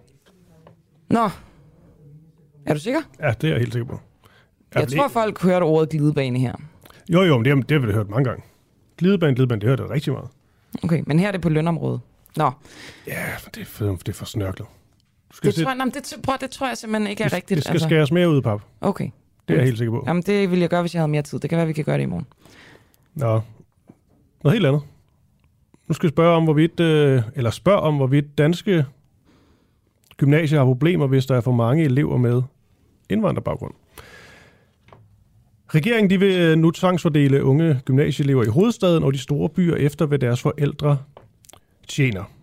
Den her aftale den skal forhindre, at for mange unge med indvandrerbaggrund ender med at gå på de samme få gymnasier.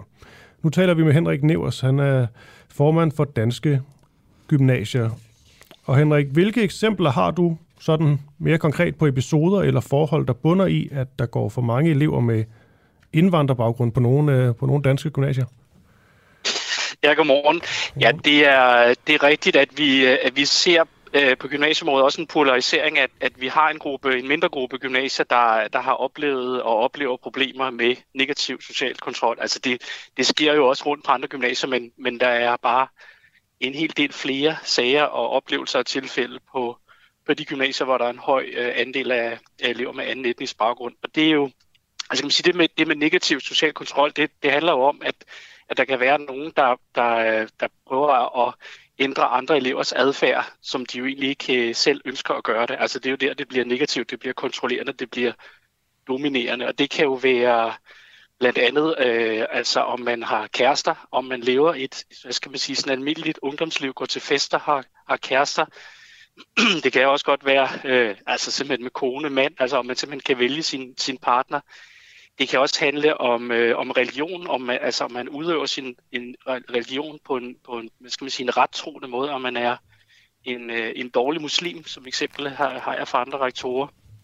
Øhm, og på det led kan det jo være ret voldsomt, altså at det kan være unge mennesker, der kan risikere at blive udstødt af deres familie, fra deres øh, omgangskreds. Så, så det, er sådan meget, det kan være meget personligt, det kan også have meget store konsekvenser. Mm. Hvad er det for øh, er nogle sådan konkrete, særlige øh, gymnasier, du, øh, du taler om her?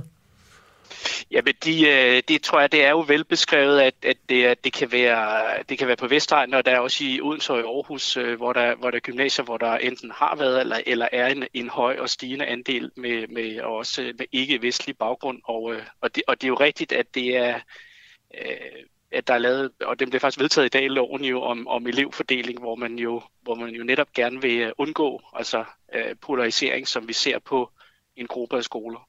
Mm. Nu er du formand for, for Danske Gymnasier, så, og du har selvfølgelig udtalt dig før til pressen om det her, men bare lige så vi alle sammen lige er med. Hvad, hvad synes du om, øh, om denne her tvangsfordeling? Ja, og, og jeg, også, jeg, er også, jeg er faktisk også selv gymnasierektor, jeg er rektor på Roskilde Gymnasium. Men øhm, det, det, som vi jo synes, øh, vi, har, vi har faktisk efterlyst en, en løsning øh, inden for elevfordeling i, øh, i lang tid, faktisk siden øh, 2016. Og det handler jo om to store problemer. Der det, vi snakker om nu, det er polarisering øh, på skolerne i, i de store byområder. Og så er der det andet problem, som man måske overser lidt, men det handler om at bevare uddannelsesdækningen. Altså at de, de små skoler, når vi kommer ud i de mere tyndt befolkede dele af landet, at vi bevarer dem. Den er ikke, det er ikke så kontroversielt, men det er, det er faktisk et lige så stort problem, som man jo så faktisk også har en løsning på i aftalen. Og, øh, og derfor har vi, øh, synes vi, det er, er fornuftigt, at man nu har fundet en løsning. Øh, og man har også, det er sådan lidt mere teknik, man har også justeret her på det sidste i aftalen. Men, øh, men vi har påpeget de her problemer i lang tid. Okay. Og ja, jeg prøver bare, jeg tror noget, vi, det, det vi har prøvet at finde ud af her på Den Uafhængige, det er ligesom, der er selvfølgelig nogle rapporter ude og sådan noget, men det er ligesom de mere sådan helt konkrete problematikker forbundet med alt det her. Nu taler vi også med en, øh, en konservativ øh, politiker, som ligesom, altså sagde, det, det var meget, det var meget sådan, hvad hedder det, baseret på sådan noget, sådan, sådan historier og rygter om, at, at så er der for mange indvandrere et sted, og de sidder og spiser for sig selv i frokostpausen, men det var bare sådan lidt ukonkret. Så jeg ved ikke, altså, Hvad er det for nogle sådan, tal, du baserer det her på, at det er en god idé? Øh, I forhold til negativ social kontrol? Ja.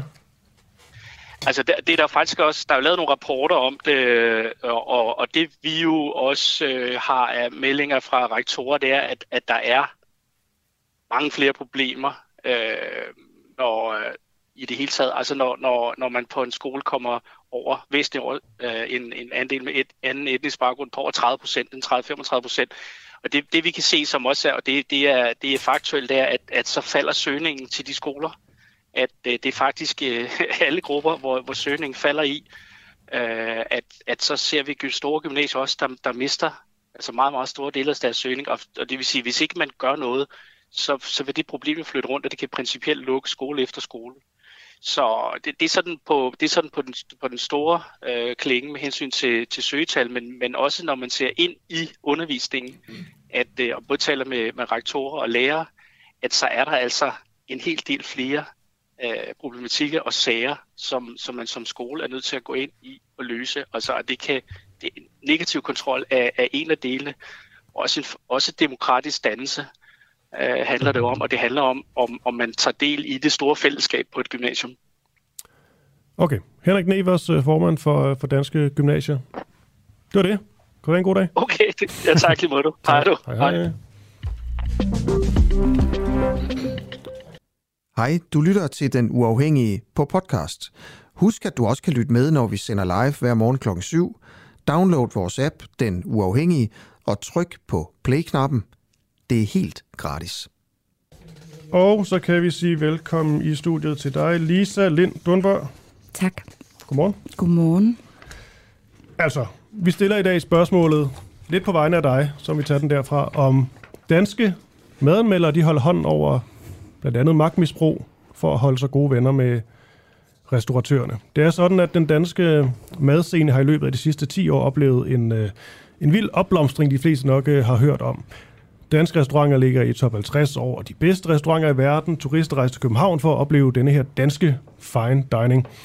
Spørgsmålet er bare, om det her det også har sin pris. Det er det, vi sætter fokus på i dag. Lise, vi havde også et tidligere interview med en fra denne her branche, der beskrev om et ret vildt arbejdsmiljø på den, øh, på den dårlige måde med slag og trusler og råb og skrig osv. Og, og så senest der har man i en artikel i Financial Times skulle læse flere skrækhistorie fra den danske restaurationsbranche, der beskrives som voldelig, præget af udnyttelse, mobning, også racisme og urimelige arbejdsvilkår. Og Lisa, nu nævnte jeg det her med danske madanmeldere og restauratører, hvorvidt der ligesom er et eller andet tæt forbundet forhold. Den, den del kommer vi til. Jeg tænker lige at starte med, at du har været i den her branche i mere end, øh, end 10 år, og nu arbejder du med at ligesom synliggøre arbejdsforholdene. Så jeg tænker til, til mig og Camilla og lytterne, hvad er ligesom sådan grundkernen i problemet i den her kritik, du rejser? Øhm, jeg har arbejdet i restaurationsbranchen i 16 år. Øhm, det er seks år mere. startede, øh, som så mange gør, øh, i, øh, i min teenageår som 14-årig øh, som opvasker. Øh, altså, der er altså flere forskellige ting, der, der, gør det her problem så, så alvorligt. Øhm, men grundkernen for mig har, har særligt været, at arbejder i den danske restaurationsbranche i alt for lang tid har lidt under dårlige arbejdsvilkår og en øh, mangel på overenskomster. Og det er sådan set det, der muliggør de her forskellige typer af vold og krænkelse og overgreb, som det arbejde særligt er præget af lange arbejdstimer, også løntyveri øhm, og mange brud på for, forskellige øh, love, som mange andre arbejdere i Danmark egentlig er dækket af, hvis det var, at de havde en overenskomst, fordi organisationsgraden i restaurationsbranchen er under 14 procent. Så det underminerer den danske model, og, øhm, og det er der rigtig mange, som arbejder i den danske restaurationsbranche, både restauratører, men også arbejdere, som ikke er klar over, altså øhm, restauratører, som egentlig er ret profileret, der går ud og udtaler sig om, at øh, overenskomster er forældet. Øhm, og det er der, vi skal, have, vi skal have lavet nogle ændringer, så det er, at arbejdere kan få nogle bedre arbejdsvilkår. Så det, at restauratører ligesom kan gøre, som de vil på grund af det her manglende overenskomst, det øh, breder sig ligesom til kulturen, eller hvordan skal det forstås? Ja, det er... Øhm, altså, jamen, samtidig så er det øh, en kultur, som på sin vis bliver retfærdiggjort, fordi der bliver sagt, det er ligesom at det, der skal til. Det har du også, øh, altså en af de øverst og mest, altså øverstsiden og mest magtfulde personer i restaurationsbranchen, ikke bare i Danmark, René Redzepi, er også ude og udtale til det, der skal til. Og deres øh, CEO, Peter Kreiner fra Noma, siger også det samme i forhold til, at på deres, med deres ambitionsniveau, så må man bare acceptere det og bide det i sig. De må jo også vide det, eller hvad? Vide hvad? At det er det, der skal til. Altså, det, der skal til, er jo noget, som de selv er med til at bestemme, og som de, altså, som de øh, profiterer på. Der er ikke nogen, der har brug for Noma. Det er noget, altså, det er noget de gør for at realisere sig selv, og fordi, øh, fordi de har taget det valg, og prisen er, at der er en hel masse arbejdere, som lever et ulykkeligt liv, og at man som arbejder i den danske restaurationsbranche har en gennemsnitlig levealder, som er syv år kortere end øh, resten af befolkningen. Men det virker lidt til, vi talte også om det her tidligere øh, på morgenen, også i forhold til de her dokumentarer, der har været om Noma, at øh, jo, jo, det fik der noget kritik, måden at Redzepi, han taler til sine medarbejdere, og den måde, han agerer på. Men på en eller anden måde, så øh, fes det jo også lidt ud. Altså, er det fordi, de har fået succes med denne her fortælling om, at det er bare sådan her, miljøet er, hvis du er til top, så bliver du nødt til at kunne tage nogle, øh, ja, få nogle klø. Absolut. Det er blevet normaliseret. Altså, jeg tror, man kan tale med hvem som helst, selv personer, der ikke har arbejdet i restaurationsbranchen selv. Der er en konsensus omkring, det er bare hårdt at være kok, det er hårdt at være tjener. Øh, man skal være lavet af noget særligt. Og så har vi jo også sådan en, en kultur omkring, at det er underholdning. Det er lidt rock and roll. Gordon Ramsay bliver øh, sendt de bedste sendetider, og hvor mange øh, spin-offs har han ikke lige lavet, som egentlig mest af alt drejer sig om, at folk finder det underholdende, at han ydmyger og håner folk og råber af mennesker. Så det er blevet normaliseret, og så samtidig så sætter vi de her individuelle topkokke på pedestaler og uddyber dem, øh, eller dy, altså, øh, som genier øh, på sin vis, der skaber kunst. Og vi må helst ikke forstyrre den kunst, de skaber. Både Claus Meier og René Redzepi har modtaget øh, ridderkorset, øh, som jo også er en måde at sige, at øh, det, er, øh, det har værdi for vores lille land, og det er vores bedste, bedste sådan, businesskort ud mod verden. Det er faktisk meget interessant, at de har det, ikke? Også René Redzepi. Jeg ved, om det var efter eller før dokumentaren, men... Det var i 2016. Okay, så det var efter. Lisa, øhm, jeg tænker sådan på øh, det her... Øh, vi ved jo alle sammen godt, at det her foregår på en eller anden måde, ikke? Eller ikke så detaljeret, som, som du og andre er ude at berette, men det er jo den fortælling, vi kender til om branchen og om kokke. øhm, men hvorfor tror du ikke, at der så sker noget? Hvorfor er der ikke noget, der, der rykker sig? Der er mange ting, der gør det. Øhm, først og fremmest så har vi at gøre med en branche, som også er enormt prekær.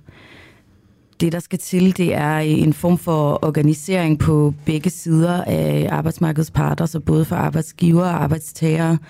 Og mange arbejdstager er måske ikke klar over, hvad den danske model egentlig indebærer, som jo er, at der skal være nogle frivillige forhandlinger imellem de her to parter, der kan få fastlagt nogle rettigheder og øh, nogle vilkår, øh, som også tjener arbejderne. Det er ligesom en ting. Derudover så taler vi også om et udmattet, altså en, en udmattet øh, gruppe af mennesker. Der er mennesker, som altså på sin vis øh, lever i tidsfattigdom.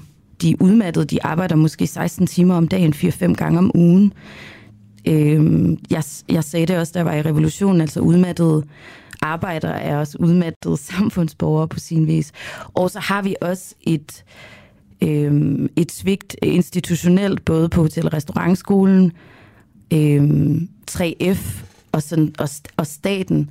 Øh, jeg har skrevet øh, til Christian Juhl fra Enhedslisten øh, på et tidspunkt i samarbejde med en anden, i håb om, at vi kan prøve at få fokus på en vis almengørelse af overenskomst i restaurationsbranchen, fordi lige nu er det et samfundsvigt, det er social dumping. Og så aller sidst, som også er noget af det, vi øh, talte om i øh, opløbet til at skulle herind, det er, at hvor er medierne i det her generelt?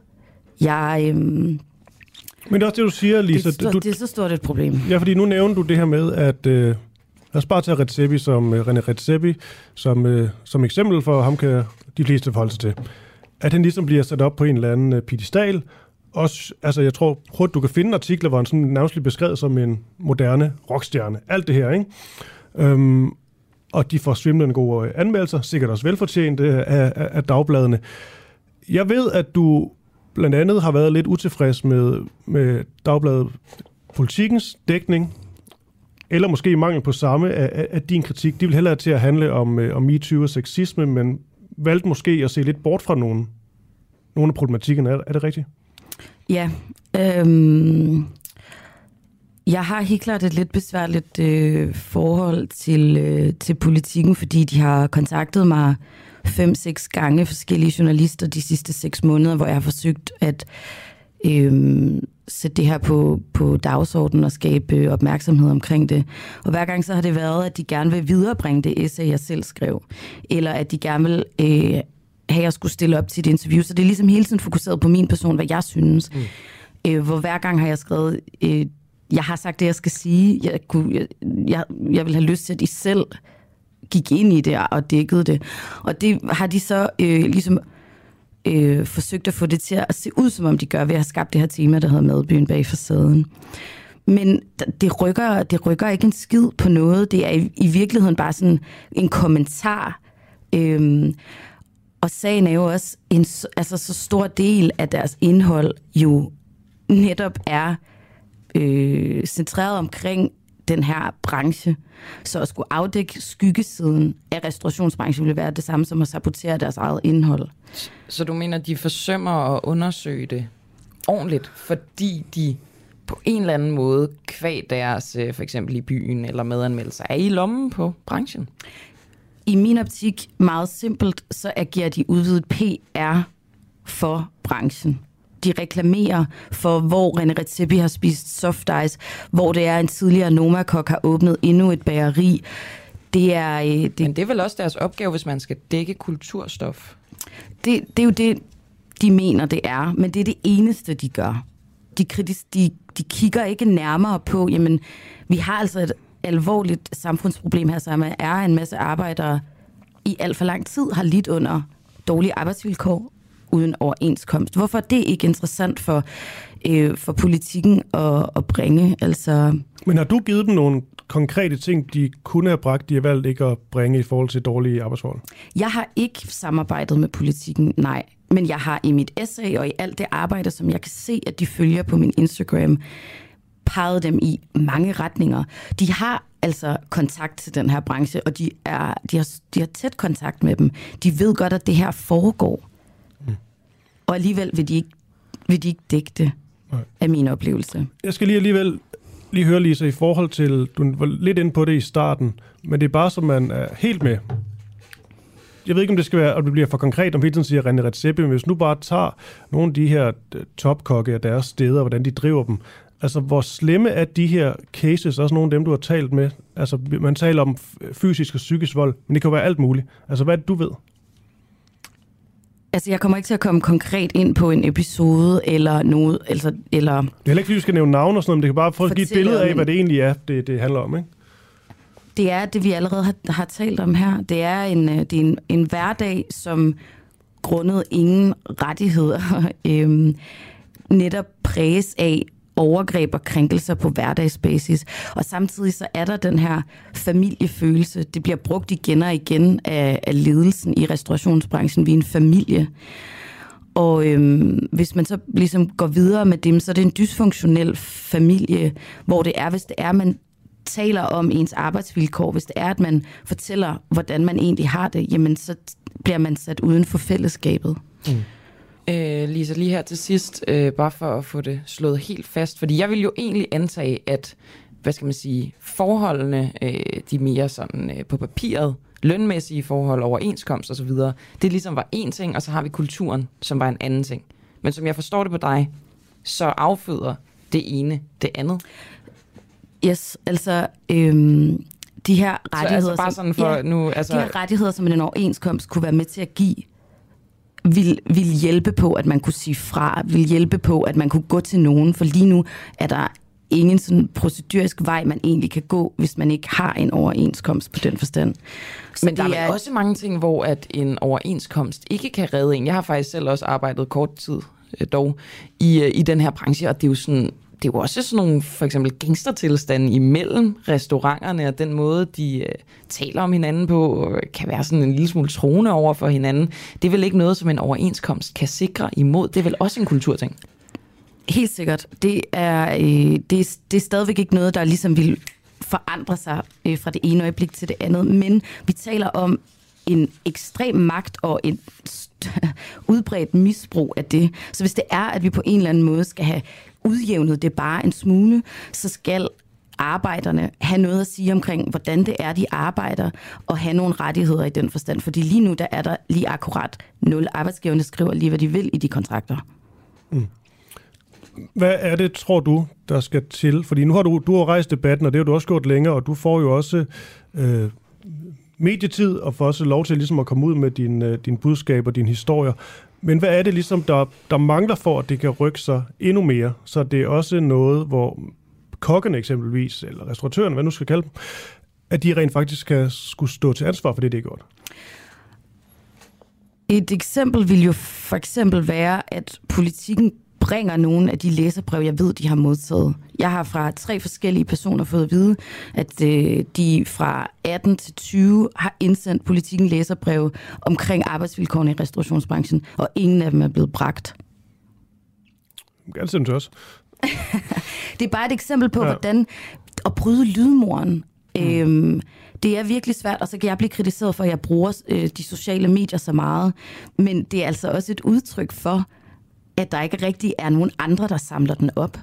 Ja. Efter Financial Times udkom, så har nyheden egentlig ikke været, at forholdene er dårlige, så har nyheden været, at Financial Times skriver om det. Mm. Ja, øhm. det er jo øhm. også fordi, det desværre er lidt old news på en eller anden måde, ikke? Det er det. Cool. Men nu sidder jeg så og laver sådan noget baggrundsnøde i live radio, men kunne du overveje at spørge de her læserbrevskribenter, om de ville sende læserbrevene til os? Jamen, helt sikkert. Altså, det er, øh, det er en mulighed. Det ene læserbrev blev så ikke bragt i politikken, men blev i stedet for bragt i information. Så det, det, det ligger tilgængeligt. Okay, så kan man jo i hvert fald øh, ligesom afvise, at det var fordi, det ikke altså, kunne blive bragt som læserbrev, hvis et andet... Jeg har læst alle læserbrevene, og de er super aktuelle og det er indblik i nogle af de restauranter, som politikken samtidig dækker og laver reportager og portrætter af. Vi vil rigtig gerne se de to andre. Man får også lyst til at ringe til, eller tale med uh, politikken, uh, ja, netop. eventuelt også uh, Berlinske. Um, problemet er bare, at det er en lidt svær en. Ja, ja, fordi det er jo en, uh, det er jo en antagelse, at det er fordi, at de, uh, hvad skal man sige, er så dybt inde i branchen. Det, er jo, det kan man jo ikke rigtig dokumentere på den måde. Man kan jo forsøge. Man kan spørge dem, det kan man. hvorfor det er, at de ikke dækker arbejdsvilkårene. Ja. Altså, det, øh, det kan man det, vil, det vil jeg gerne have svar på.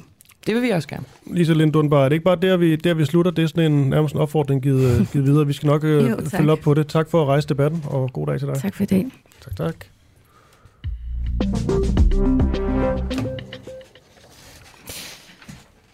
Det her, det, det bekræfter simpelthen kun, hvad jeg har oplevet selv. Jeg synes selv, det var rigtigt. Det, det er klart den vildeste branche, jeg har været i. Og jeg er jo i mediebranchen, kan man sige. Som også kan være lidt vild, ikke? Jo, jeg har da mødt flere psykopater i mediebranchen. ja, det, det har jeg da. Og det er også dokumenteret, kan man sige. Men, øh, men alligevel så Ikke synes jeg, at... Øh, nej, det er rigtigt. Alligevel så synes jeg, at øh, restaurationsbranchen, den er, den er altså en klasse for sig. Der bliver talt så grimt på alle mulige måder. Også det der, som jeg sagde, de der gangster ting, det er altså også noget underligt noget. Sådan noget territorielt halløj. Jeg synes faktisk, det hun siger der, øh, Lisa Dunbar, er helt rigtigt i forhold til Gordon Ramsay. Det lyder måske som en simpel pointe, men var den egentlig også korrekt? Ja. Altså, hvor stort et fænomen han blev, og hvordan man da også, nu siger jeg bare mig selv, også har siddet og grint af det og set nogle af de, ja. der, de der korte klip og taget den op, hvor han kan lande for en donkey eller et eller andet. Ja, ja, fantastisk underholdning, men jo også en glorificering. Han kører og en, jo folk ja, ja. ned psykisk, og det er jo først sjovt, når de bryder fuldstændig sammen, og, og de går fuldstændig i panik. De kan ikke stå, de kan ikke lave maden, fordi han bare står og råber så højt på hovedet af dem. Og det har synes bare været... Øh, det synes man bare var okay. Ja, ja. Jeg husker, at det blev købt til Danmark og kom i bedst sendetid. Og... Fuldstændig. Nå. Rigtig, rigtig, rigtig vildt. Hvad er vi egentlig for nogle mennesker nogle gange? Altså helt hvorfor, hvorfor, det, hvorfor synes du, det er sjovt? Hvad fanden er det for noget? Jamen, jeg synes da ikke, det er sjovt. Jeg synes bare, at det er en god pointe. Det er så altså. træt af os. Også mig selv. Jeg har også siddet og griner af det. Nå, altså øh, Gordon Ramsay. Bare sådan generelt, ja. Ja, ja. Jamen, det er fuldstændig rigtigt. Jeg synes dog også, at den anden pointe er interessant. Det er med at kigge på den overenskomst. Kokke har virkelig sådan på et højere niveau virkelig, virkelig dårlige vilkår. Og hvis det kunne være første skridt på vejen mod, at øh, ledere i branchen ikke kunne øh, misbruge deres magt på, på samme måde, så kunne det da være et øh, oplagt sted at starte. Ja, ja, det kunne da også være befriende, at, at det ikke ligesom er sådan en ting med, at kokke bare forventer fra start, at hvis de skal komme frem i den her branche, så øh, det der med, man hører meget om det der, skal man til Paris i læring. Ja, ja. Så skal du lære at arbejde 18 timer i døgnet. Jamen, det bliver jo en heltefortælling. Som om det er sådan... Jamen, det er en heltefortælling, det der, ikke? Sådan, øh, øh, Kokken fra, hvad nu, han hedder? Det kommer Thomas, øh, Jeg tænker faktisk på alkemist. Nå, øhm, ja, det har jeg så glemt. Jamen, han, øh, altså, han har jo sådan en fortælling, hvor han jo, inden han blev 30, har han jo fået at 2 eller 3 blodprøver. Ja. Ja, og det er en god ting. Nærmest. Jamen, altså, det er det jo så ikke, hvis man nu er blevet lidt kommet ud på den anden side, det er blevet bedre, sådan, men han arbejder jo stadigvæk igennem, og, sådan, og Ja, det er bare ja. som om det er naturlighed, at det er sket. Fuldstændig ligesom Thomas Hermann, der blev tvunget til at skrælle kartofler i tre dage i træk eller sådan noget, fordi han skulle lære det ordentligt, altså i timevis. Det er sådan nogle heltefortællinger, ikke? Jo. Nå, det er spændende, både fortællingerne, men også øh, det mere det der med, med, med løn og så videre. Øhm, det kunne godt være, at den branche ville have gavn af en EU-mindsteløn. Okay, nu skal vi øh, stoppe med at fortabe os i, øh, i snak om det her. Og men det er meget interessant. Nu skal vi snakke om, om snus. Altså den der lille pude, man typisk putter op i overlæben. Det er jo meget populært. Det må man sige. Om det er bedre end smøger, det vil sige cigaretter. Fuld disclaimer. Vi er ikke snusbrugere, vi er cigaretrygere. Både Ved- du og jeg. Ved du, hvad jeg tror? Hvad tror du? Jeg tror, at snus er mindre skadeligt end cigaretter. Andelen af unge rygere mellem 16 og 24 år er faldet gevaldigt de sidste fire år. Ikke desto mindre er antallet af unge, der bruger røgfri nikotin, steget med 25 procent. Og det er jo så et meget godt spørgsmål, du stiller om, hvad der er mest skadeligt. Det spørger vi Mette Lolk Hanak om, som er forebyggelseschef i kraftens bekæmpelse. Lad os lige først starte med at spørge Mette, hvad skyldes faldet øh, blandt unge rygere? Jamen, godmorgen, og tak fordi jeg må være med. Jamen, øh, noget af det, vi, øh, vi i hvert fald øh, har, har tror og, og mener, det er, at der er blevet gjort rigtig meget inden for de sidste år i forhold til at, at bekæmpe rygning blandt børn og unge. Blandt andet er prisen på, øh, på cigaretter blevet sat op. Man har fået røgfri skoletid. Øh, vi har fået neutrale pakker, og tobakken er blevet gemt væk ude i, øh, i, i detailhandlen. Og alt det til sammen øh, tror vi er, er grund til, at vi nu ser det fald, som vi gør i rygning. Og det er jo, det er jo en, det er gode nyheder, fordi øh, der er faktisk ikke rigtig noget, der er lige så farligt som at, at ryge. Hvad skyldes så stigningen øh, blandt unge nikotinmisbrugere eller brugere, altså det her snus? Jamen, det er jo svært at, at pege entydigt på, hvad det skyldes, men der er ikke nogen tvivl om, at, øh, at det, er blevet, det er blevet markedsført benhårdt øh, fra, fra den industri, der producerer de her ting. Øh, og, det har man, og man har især, kan man sige, målrettet sin markedsføring til, øh, til børn og unge på nettet og andre steder. Og så har det været nogle relativt billige produkter, Øhm, der har ikke været de samme afgifter på de her nikotinposer, så, øh, så det har man faktisk kunne få øh, relativt billigt og i små pakninger, som også gør det overkommeligt for, for, for helt unge, der måske ikke har så mange penge og, øh, at købe en pakke, og så, øh, så bliver man jo altså ret hurtigt hugt på det her nikotin øh, og, og hænger, hænger fast i det. Så det er i hvert fald noget af det, der er forklaringen på det. Det er ikke øh, kommet af sig selv. Altså, det er jo vigtigt at sige, at der er jo ikke nogen af os øh, børn og unge, der bliver der bliver født med et, øh, et eller andet behov for nikotin, som vi skal have dækket. Så når det er i stigning, så er det fordi, der er en, øh, en kan man sige, en kynisk branche, som, øh, som har fået et nyt produkt her, som de skal afsætte, og det har de gjort, kan man sige, ret effektivt. I forhold til skadeligheden, farligheden, ja. hvad vi nu skal sige, øh, er sådan noget snus bedre end, øh, bedre end smøger? Det får du mig ikke til at sige, at det er bedre end, men man kan sige, at, at hvis du sammenligner i han fordi alt, alt er mindre skadeligt end, end, Nå, men altså, øh, end Gullerødder, cigaretter. gullerødder er vel bedre end cigaretter? Det er der ingen tvivl om. Det er der ikke nogen tvivl om. Men når man Nu- laver den der lige, rangering... at alt var ja. Mindre skadeligt end cigaretter, så gælder det vel Ja, også det er snus. det. Så er snus Ja, også bedre end cigaretter. Altså, jamen, jeg vil ikke sige, det var bedre, fordi det er ligesom ud fra en præmis om, at man skal have dækket et eller andet nikotinbehov, som ingen af os ligesom er født med. Jeg synes, Øh, mindre så skadeligt end cigaretter. Bare lige for at få det på plads. Alt er mindre skadeligt end cigaretter. Også de her produkter, men det betyder jo ikke, at de er uskadelige. Der er, øh, altså, især når vi taler børn og unge, så, så, så øh, synes jeg jo, at der skal være et ekstremt forsigtighedsprincip med, hvad det er, vi fylder i vores børn og unge, og i virkeligheden giver, giver mulighed for at er på markedet.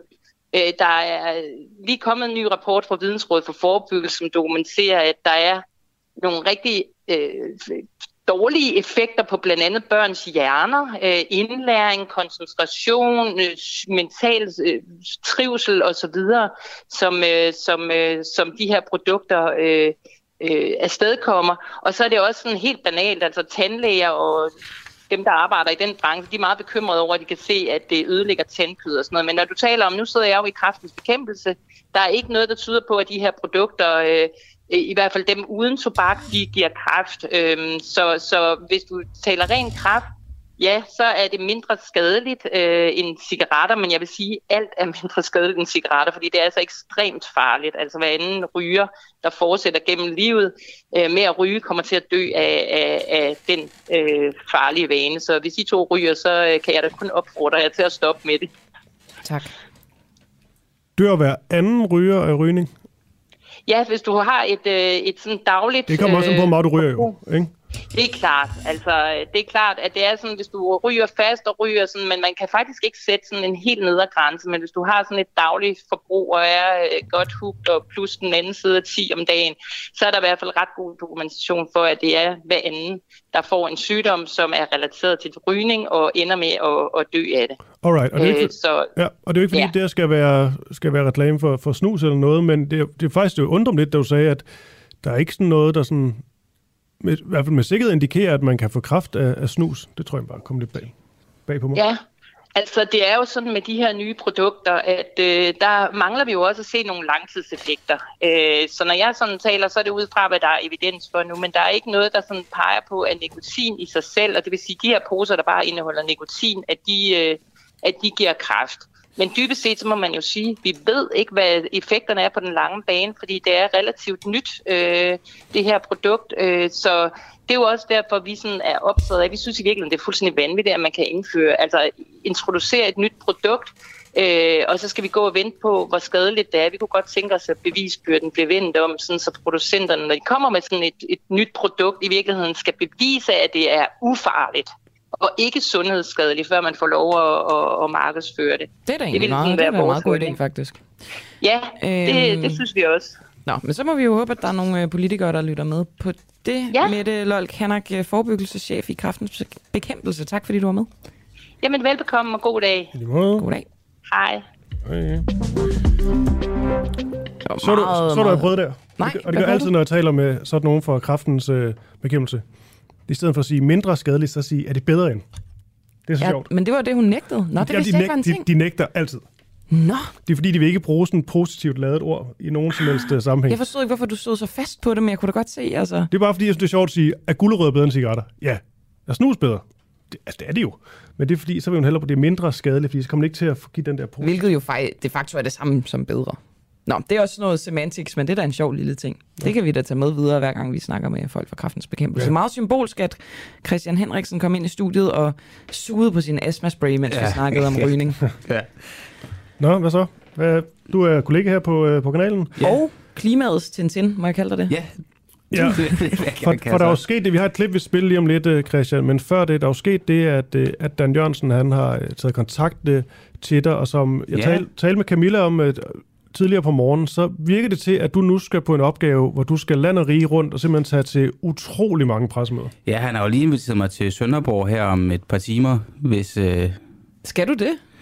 Jeg kan jo ikke nå det over til på et par timer. Altså, øh... jeg kigger lige i rejseplanen. Der er omkring 5 timers transporttid herfra til Sønderborg, Hold kæft, det er smart at og så danne det hjem der. igen. Ja, Det er så smart. Okay, men, men nu øh, sidder vi også og snakker rundt om noget, som lytterne måske ikke Ja, er ja. indvidet i. Altså, lad os lige tage ah, det. må ikke, de har set Jo, jo, men altså lad os da lige tage det fra start, ikke? Dan Jørgensen laver en aftale med cementproducenten Aalborg Portland. Ja, Det gør han tilbage i 2020, hvor at de laver en øh, samarbejdsaftale, der hedder sig, at øh, Aalborg Portland de skal nedbringe deres øh, CO2-udslip øh, med 30 procent frem mod 2030. Og det er sådan generelt en lidt underlig aftale, og der har været en masse ting omkring det her, fordi han sagde, dengang, det her det kommer til at være en aftale, der skal være skabelon for en masse fremtidige aftaler. Så er der ikke kommet flere fremtidige aftaler.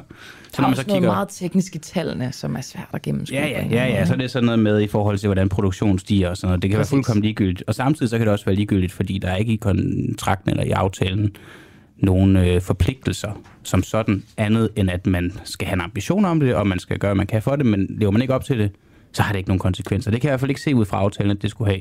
Så det var det, jeg gerne har ville spørge øh, Dan Jørgensen om, særligt fordi, at det nu viser sig øh, her to år efter, at der Aalborg Portland øget deres CO2-udslip. De har ikke sænket noget nu. Og man kan så også sige, at de kan i princippet få lov til at øge det alt lige så tosset de vil frem til 2029.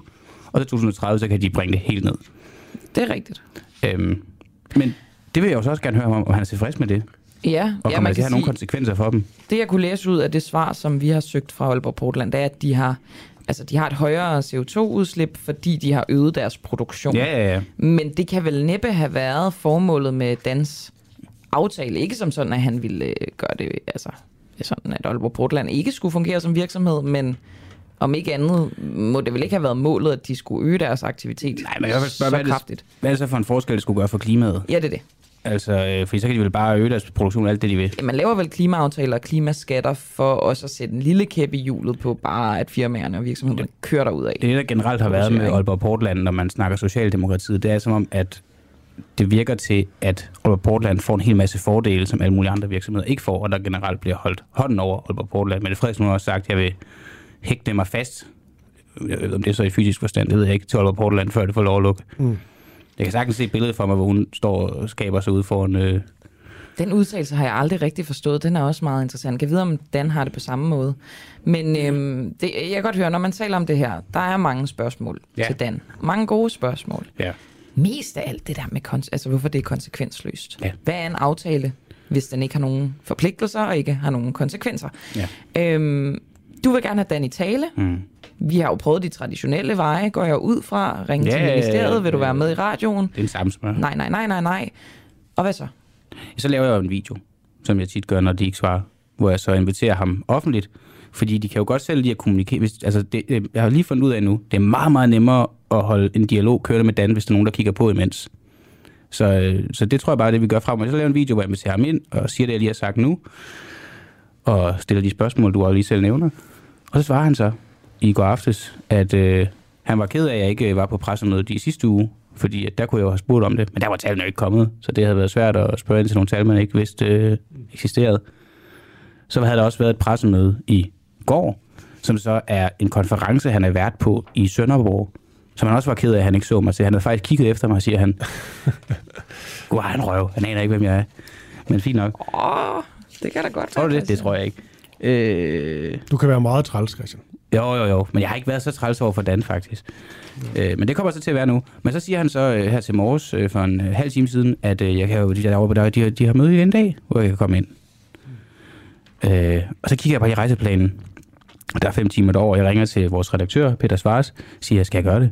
Og han siger, vi har hverken økonomi eller mandskab til, at øh, du skal ud og rejse i 10 timer for måske at få lov til at snakke med Dan. Fordi det er jo også sådan, det er. Så siger han, jeg kan bare komme, så kommer jeg. Får måske lov til at stille et, måske to spørgsmål. Og så det videre til næste. Men det virker også, altså vi, man kan selvfølgelig godt sige, vi ved godt, hvorfor Dan Jørgensen gør det. Ikke gider ind til interviews, måske fordi han har en dårlig sag, eller bare ikke overgår at skulle forsvare sig, et eller andet. Men det virker bare mærkeligt, det her med, alligevel, synes jeg, at, at vælge, at så kan du stille spørgsmål til et pressemøde. Altså mm. et til to spørgsmål kommer ikke rigtig videre, fordi så tropper du bare op igen, fordi du ikke når at få de svar, du har Mhm. brug Ja, for. for en gang, det er jo symptomatisk for den her regering og dens minister. Det foregår meget på pressemøder. Det kan man mene om, hvad man vil, men det er jo sådan, det er. Og jeg skriver en masse spørgsmål, altså fordi så svarer han mig, der jeg skriver en masse spørgsmål, og siger, at du har ikke svaret på det her spørgsmål dengang, og vi kan også gøre det sådan, vi kan også gøre det sådan. Og det er jo bare hans måde at komme udenom det hele på, hvis at sige, men du kan også bare komme i dag. Jeg har først lige fået et spørgsmål fra en uh, måske kommende fan af dig, Christian Henriksen. Um, du er klasse? Christian. Nej, det er hedder Mick. Keep it up. Kan man få links til din journalistprofil, så man kan følge dig direkte? altså, man kan bare gå ind på min uh, Twitter, men det, uh, altså, det, du kan lige så godt kigge ned i et sort hul. Der sker ikke... så- Jo, der kommer faktisk, faktisk været lidt aktiv på Twitter inden for de Altså, jeg sidste kan halve år. anbefale øh, Christian Henriksen på Facebook, hvor han laver skønne videoer, og Christoffer Lind på Twitter, hvor han, der er ikke noget sort hul. Det er en øh, regnbue af alt muligt for- forskelligt, ikke? Det er faktisk meget at sige, at Christoffer Lind på Twitter er en regnbue. Det synes jeg er en god måde at formulere det på. Jeg begynder sådan at kede mig sådan en gang i løbet af ugen, og så går jeg bare, bare sådan i total krigsmode. Gud, hvor er det meget bagom snak, det her. Meget processnak også. Men Nå, prøv at det, jeg det til har alt sammen, ja, ja, præcis. Det har alt sammen relevans i forhold til, at vi jo bare gerne vil have et svar fra Dan Jørgensen. Det her, det er Danmarks absolut største CO2-udleder. Det er en klimaminister, som bryster sig af at være den grønneste nogensinde, og mm. grøn før rød, og altså bryster sig af alle aftalerne, ikke? Og så, så er alle fagfolk og øh, videnskabsmænd og det ene og det andet forskere, for de siger bare, at det er ren luft. Altså alt det, han gør, det gør ikke nogen forskel. Det er så ikke så ren luft, vel? Det er CO2-fyldt luft, mm. Men jeg forstår, hvad du mener. God Øhm, øh, analogi. Tak skal du have. Prøv at, du jagter Dan Jørgensen videre. Øh, Du ja. må udnytte alle de pressemøder, du overhovedet kan, Christian. Vi holder skarpt øje med øh, annoncering af sådanne. Måske også andre ting, som Dan han er ude til virksomhedsbesøg og så videre. Der kunne du da godt dukke op. Ja, ja. Siden han nu har inviteret dig direkte, så synes jeg bare, du skal udnytte det. Christian Henriksen, klimaets Tintin her på Den Uafhængige. Tak fordi du kom i studiet. Jeg løber videre. Husk Terje. Ja, og nu skal vi jo egentlig have en øh, gæst i studiet. Jeg tror, hun er ankommet. Hvorfor? Hun hedder Vibeke Bidstrup, hun er sovnepræst i Grundvis Kirke.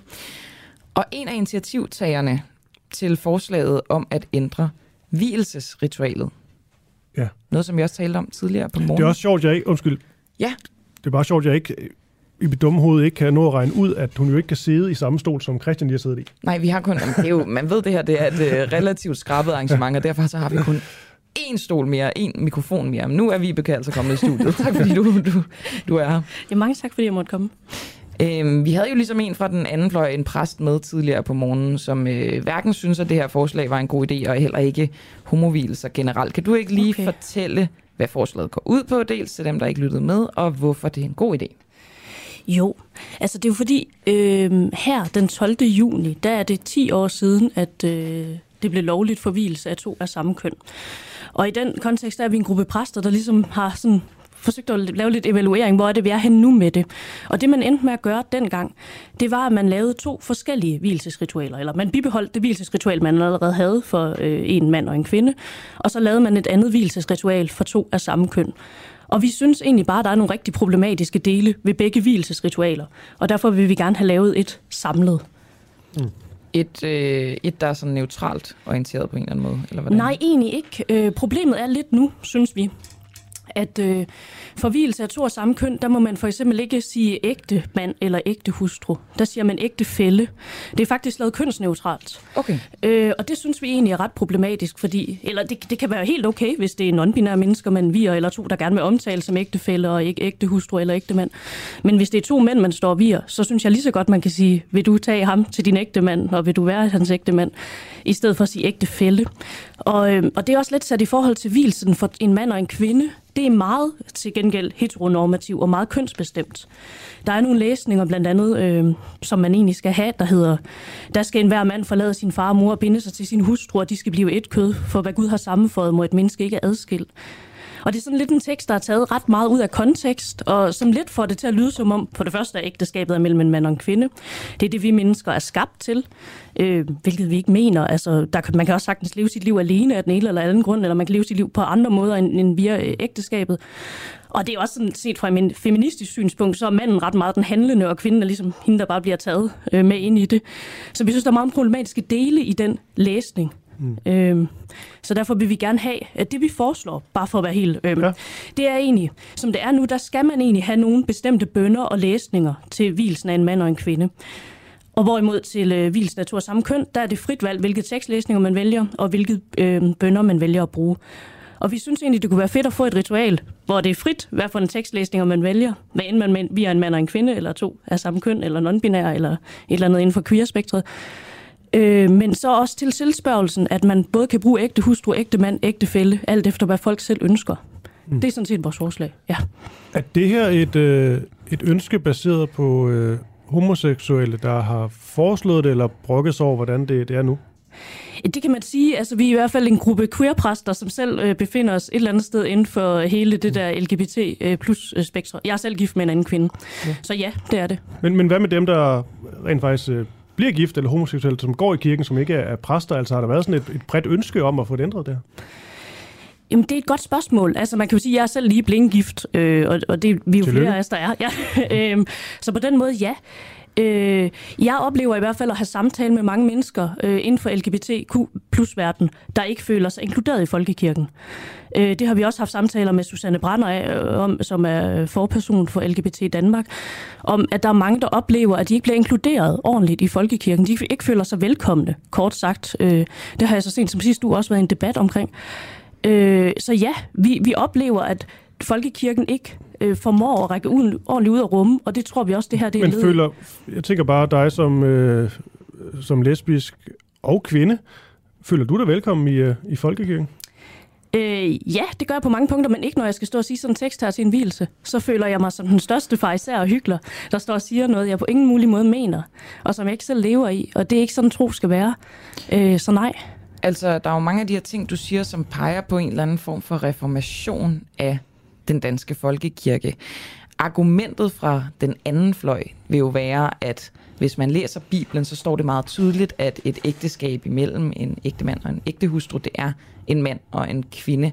Så kunne man ikke fremføre det argument, at måske skal man bare kigge et andet sted hen, hvis man er et sted på spektret. Altså, måske er det ikke folkekirken, der er stedet for for dem? Nej, det er jeg meget uenig i. For det første, vi har ikke gang i nogen reformation. Okay. Det er en lille ændring af et menneskeskabt hvilesesritual, som blev ændret masser af gange. Det blev senest ændret i 1992. Det er det ritual, vi har nu fra 1912. Øh, så nej, overhovedet ikke. Det, det, det er helt normalt, at ritualerne bliver ændret med tiden. Så der er intet reformatorisk i værk her. Øh, og nej, Øh, jeg er simpelthen heller ikke enig i, at øh, man kan læse Bibelen ud fra en skabelsesteologisk tanke på den her måde. Overhovedet ikke. Jeg har aldrig helt forstået det der med, hvordan man kan læse Bibelen så bogstaveligt. Øh, bare et enkelt eksempel. Jesus, der er fire forskellige evangelier, der fælder, fortæller vi har fire vidt forskellige øh, fortællinger om Jesus. Hvor han for eksempel i det ene evangelie, da han dør, der råber han, min Gud, min Gud, hvorfor har du forladt mig? Det gør han i Markus evangeliet. I Johannes evangeliet, der siger han, det er fuldbragt. Altså det kan nærmest ikke blive mere modsætningsfyldt. Så det der med, at man kan læse Bibelen på den her bogstavelige måde, det, det øh, har jeg svært at forstå. Men når det så er sagt, så skal det lige siges, at med vores forslag, så kan man, hvis man har det teologiske standpunkt, som du præsenterer der, for det er forståelse for, at der er folk, der har, og det må de også gerne have, øh, så kan man jo stadig bibeholde de traditionelle læsninger, vi har i dag. Så de kan faktisk blive ved med at udføre ritualet på præcis samme måde, som de gør i dag.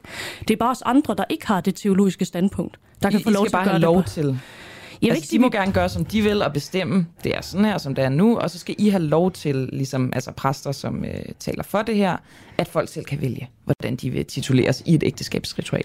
Ja, og hvilket tekster. Det er jo sådan, vi har jo for eksempel bisættelser og begravelser. Der er ritualet det, der hedder vejledende. Det vil sige, at præsten må selv bestemme, hvilke tekster man bruger til den, altså hvilke bibelske tekster man bruger. Man vælger som regel nogen, der passer på situationen, der passer på øh, afdøde, der passer på familien. Man må selv vælge, hvilke bønder man bruger. Der vælger man også nogen, der som regel passer på situationen. Så vi har faktisk inden for den genre et vejledende ritual. Og hvilsen er det samme. Det er også et, et, et ritual. Og derfor synes vi, det giver god mening, at man selv som præst, i eventuelt i ledtog med brudeparet, kan snakke sig frem til, hvad er det for nogle tekster, der passer, hvad er det for nogle bønder, der passer på det her par. Fordi det er jo det, det handler om. Altså, det er jo, det er jo, en, det er jo deres hvilelse. Mm. Det her med, hvorvidt man skal læse Bibelen øh, bogstaveligt og tage alle ord for gode varer, eller man ligesom skal ja, netop se lidt med lidt kritiske øjne på den, eller måske også bare øh, opdatere den, for den til at følge lidt med tiden, hvad man nu skal sige. øhm, altså, er det ikke vigtigt for dig, på en eller anden måde, Bibelen, den vigtigste tekst, at den ligesom bliver læst sådan mere konkret og taget seriøst for det, der rent faktisk står, for det er vel det, troen ligesom er baseret på? Nej, øh, troen er tværtimod øh, baseret på ånden. Altså det der med bogstavens ånd versus mm. den livgivende ånd. Bibelen er en kilde, det er, det er forskellige mennesker, der beskriver deres oplevelse af det guddommelige, og det skal vi ligesom tage ind og fortolke ind i vores nutid i dag. Men du er troende? Ja, ja. ja. Nej, det er jo ikke, det er ikke alle præster, der er det. Nå, jo, det tror jeg nu, det er. Men, men, øh, men det jeg vil sige, det er, at... Øh, at, at ja, altså hvad, hvad kan man sige, det er, jo, det er jo ånden, det er jo ligesom at forstå det ind i vores nutid, der er det vigtige. Og engang, der gav det rigtig god mening, også at, øh, jeg tror faktisk mange af de her skrifter, de har været skrevet for at beskytte særligt kvinden i, i den historiske omstændighed, der var dengang. Fordi hvis man som kvinde blev gravid uden for ægteskab, og ikke havde nogen familie, eller havde noget, der ligesom kunne holde hånden under en og hjælpe en, så var man ekstremt sårbar. Så jeg tror, mange af de her tekster, de er egentlig blevet til på baggrund af at beskytte kvinder og beskytte Ja, altså sikre øh, øh, bedre overlevelsesvilkår for dem. Og nu kan man bare sige, at vi er i en anden his, øh, historisk kontekst i dag, og derfor bliver vi for nødt til at forholde os til det i dag. Troen er sådan levende. Det er ikke noget, der bare sådan er fastfrosset i en tid. Den er ikke statisk, siger du, Vibeke Bidstrup, øh, siger lige, du er sovnepast i Grundvis Kirke, du er gift med en kvinde, og så er du en af initiativtagerne til forslaget om at ændre hvilesesritualet, blandt andet med det her med, hvordan man, jeg siger titulerer, ikke? altså øh, kalder det ægte folk, eller ægte mand og ægte hustru. Øhm, ægte fælde. Ægte fælde, det var det. Ja, ja. Øhm, Vibeke, vi snakker jo om det her med, hvor meget man skal læse Bibelen konkret, og hvor meget den er op til fortolkning. Du tilhører dem, som synes, at det er op til fortolkning. Bibelen er ikke en statisk skrift. Er der noget, synes du, at der er noget i Bibelen, der ikke er op til fortolkning? Nej, egentlig ikke. Ikke øh? Overhovedet ikke noget, nej. Øh, tværtimod. Øh, Gud er stor. Jamen altså, det er jo det, er jo det levende i blandt os, skal man sige. Og så er det også øh, det her med, at det er mere den ånd, den er skrevet med. For eksempel det dobbelte næste kærlighedsbud. Det er sådan, man kan sige, etiske grundfundamenter, sådan gennemsyrer lidt hele Bibelen om, at du skal elske Gud, og du skal elske din næste, som du elsker dig selv. Det er jo altid en, en konkret afvejning. Hvordan gør man det bedst? Det har forandret sig med tiden, og det kræver jo, at vi mennesker altid aktivt forholder os til det. Vi kan ikke, altså, kristendommen er ikke en lovreligion, hvor du kan slå op og læse dig til, hvad du helt konkret kan gøre i forskellige situationer. Mener du, det er der jo nogen, der mener, at det er en lovreligion? De er få, men øh, ja, der kan være nogen. Men, men jeg vil sige det nej. Det mener jeg ikke, det er. Øh, altså, jeg bygger på den grundfiske tanke, og, og det er ligesom, at det er noget, vi skal forholde os til i de enkelte situationer, vi, vi står i. Ja. Ja. Jeg tror egentlig, det var det. Jeg, jeg skal bare lige, foreslå, eller bare lige forstå i forhold til forslaget her. Ja. Hvor, altså, hvor, hvor, hvor tæt er I på, at det kan blive realiseret? Jamen altså, det vi, er Eller gang, langt fra? det vi er i gang i lige nu, det er jo at lave en underskriftsindsamling, der slutter her den 1. juli. Og så er tanken ligesom, at øh, vi vil se, hvor bred er opbakningen til det, øh, og så kan vi forhåbentlig gå videre med det til biskopperne og sige, at der er noget her. Der er en, en opbakning til blandt præster, der skal kigges nærmere på. Øh, og så vil det selvfølgelig blive taget videre derfra. Så det er noget, der foregår ligesom inden for kirken? Ja. Hvis det ikke kan lade sig gøre, er det så sådan noget med, at I kan lave et borgerforslag, og så kan staten gribe ind på den måde? Nej, egentlig ikke, fordi altså man kan sige, selve det der med lovgivning omkring, hvorvidt man kan blive videt som to af samme køn, det er ligesom staten, den hører ind under. Ritualet, det er ind under kirken, så nej, jeg er bange for, at den ikke kan tages den vej rundt. Øh, Godt ja. så. Vi må se, hvad der sker med underskriftsindsamling. Vibeke Bidstrup, sovnepræst i Grundvis Kirke, og øh, altså initiativtag. Og til øh, det her forslag. Ja, en, og en af dem vil jeg en sige. af dem. Ja, vi er seks i alt, ja. I er seks. En af de Ja. seks øh, Ja. initiativtagere. Øh, ja, held og lykke med det. Tak skal I have. Og med det blev klokken 8.45. Vi er lige et kvarter tilbage af morgens øh, udsendelse. Det er første gang, du nævner klokkeslættet i dag, Christoffer. Ja. Det er ellers noget, du er rigtig god til. Du er bedre end mig. Og det sjove er... Ej, det er faktisk ikke særlig sjovt. Jeg tror faktisk, jeg nævnte det lige før Lisa kom ind, da du var på toilettet, tror jeg. Aha, Det er også nemt for mig at sige nu. Men, det øhm, kan man sige. Men jeg har lytterne som sandhedsvidne, så det men er jeg rigtigt. Op til flere gange haft op mit hoved, at jeg vil sige klokkeslættet, men jeg har ikke fået det gjort. Så det har været øh, en lidt mærkelig morgen. Det kan øhm, enhver jo komme og sige. Ja, jeg ved det godt. Men nu er det altså Clara Vind, vores øh, kollega, som... Øh, Hun står med et form for psykotisk blik i øjnene og øh, træder nu ind i studiet som den tredje live-gæst, vi har på i dag. Fire? Tredje? Jeg har mistet overblikket. er de jo alle sammen live, for de er jo bare i studiet, dem her. Jo jo. F- øh, fysisk gæst. Og det er simpelthen, jeg tænker, at jeg lige spiller et lille klip. Det er også til dem, der hørte med i starten af udsendelsen. Der, der startede vi med det her klip. Det er ude foran retten i uh, Glostrup. Det er altså nogle, øh, nogle hårde fyre, kvinder. Jeg skal advare mod voldsom sprog, voldsom lyd. ja, Brøndby-fans. Ja tak. Hvad vil du gøre, hvis han stod her foran dig nu? Slå ham ihjel. Han er usædvanlig voldtægtsforbryder, der voldtager børn. Det, det, ja, okay, der er mange ting i det her. Øh, naturligvis racistisk sprogbrug, øh, som vi tager afstand fra.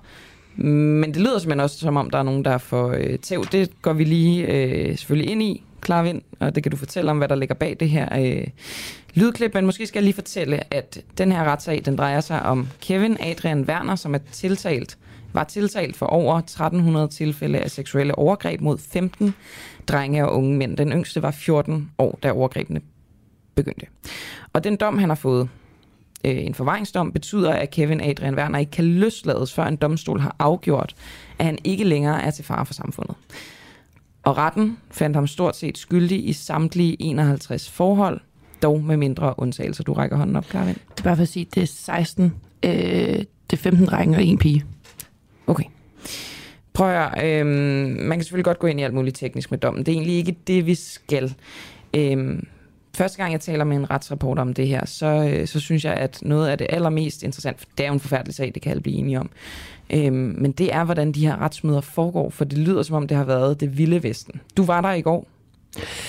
Ja, og jeg tror, det var ret klart allerede, når man kom ud på gårdspladsen. Altså, der var jo sindssygt meget politi og sindssygt meget sikkerhed.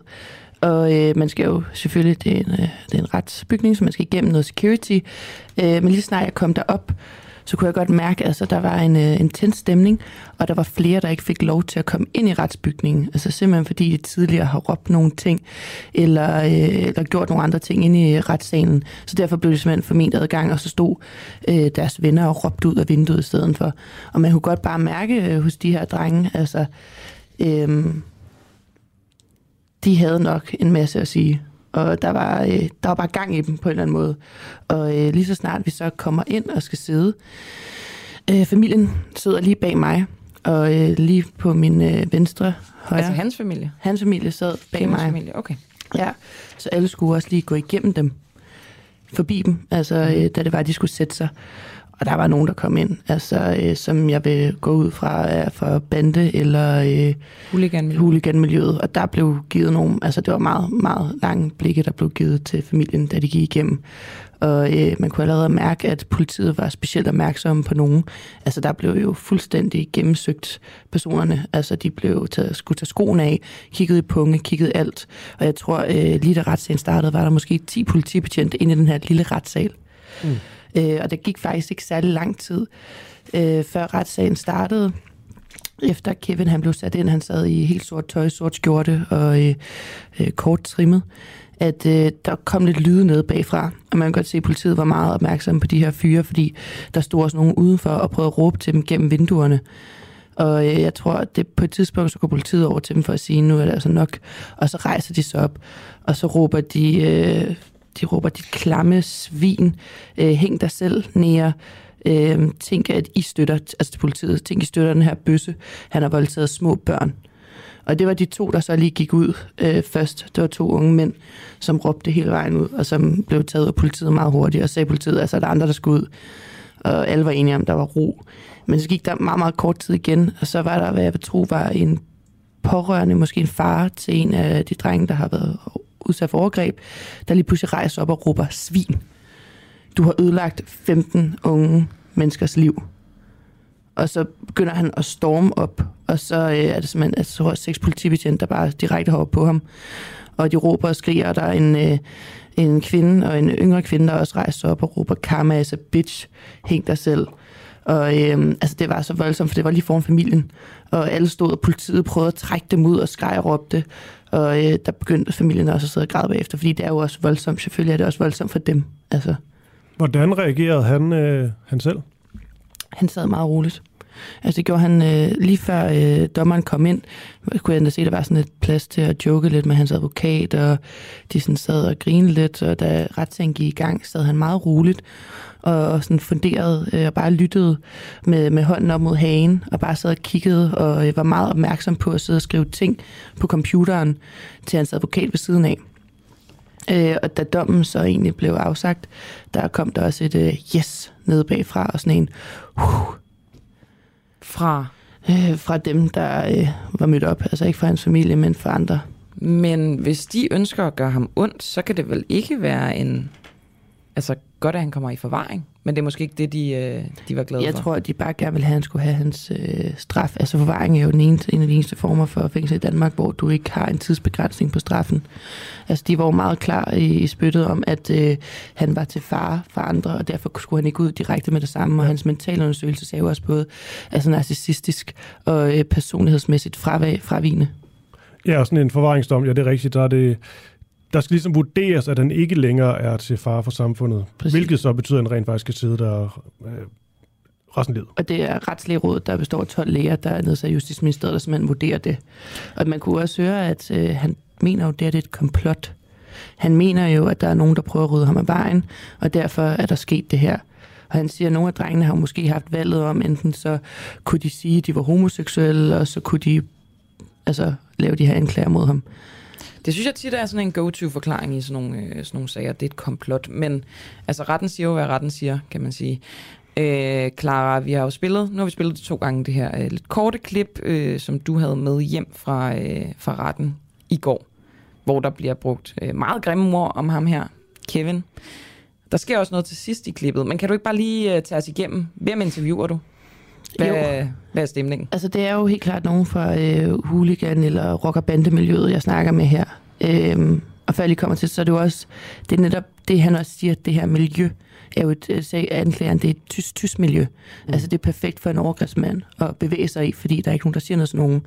Og under, øh, øh, da det hele blev læst op, der blev der også snakket om øh, forbindelse mellem hooligans og rockere, og der blev nævnt nogle klubber, og der blev også råbt stikker under der. Mm. Så det var klart, at de her typer, jeg kunne også høre en af dem, der sad derinde hver dag, han sad og noterede navne.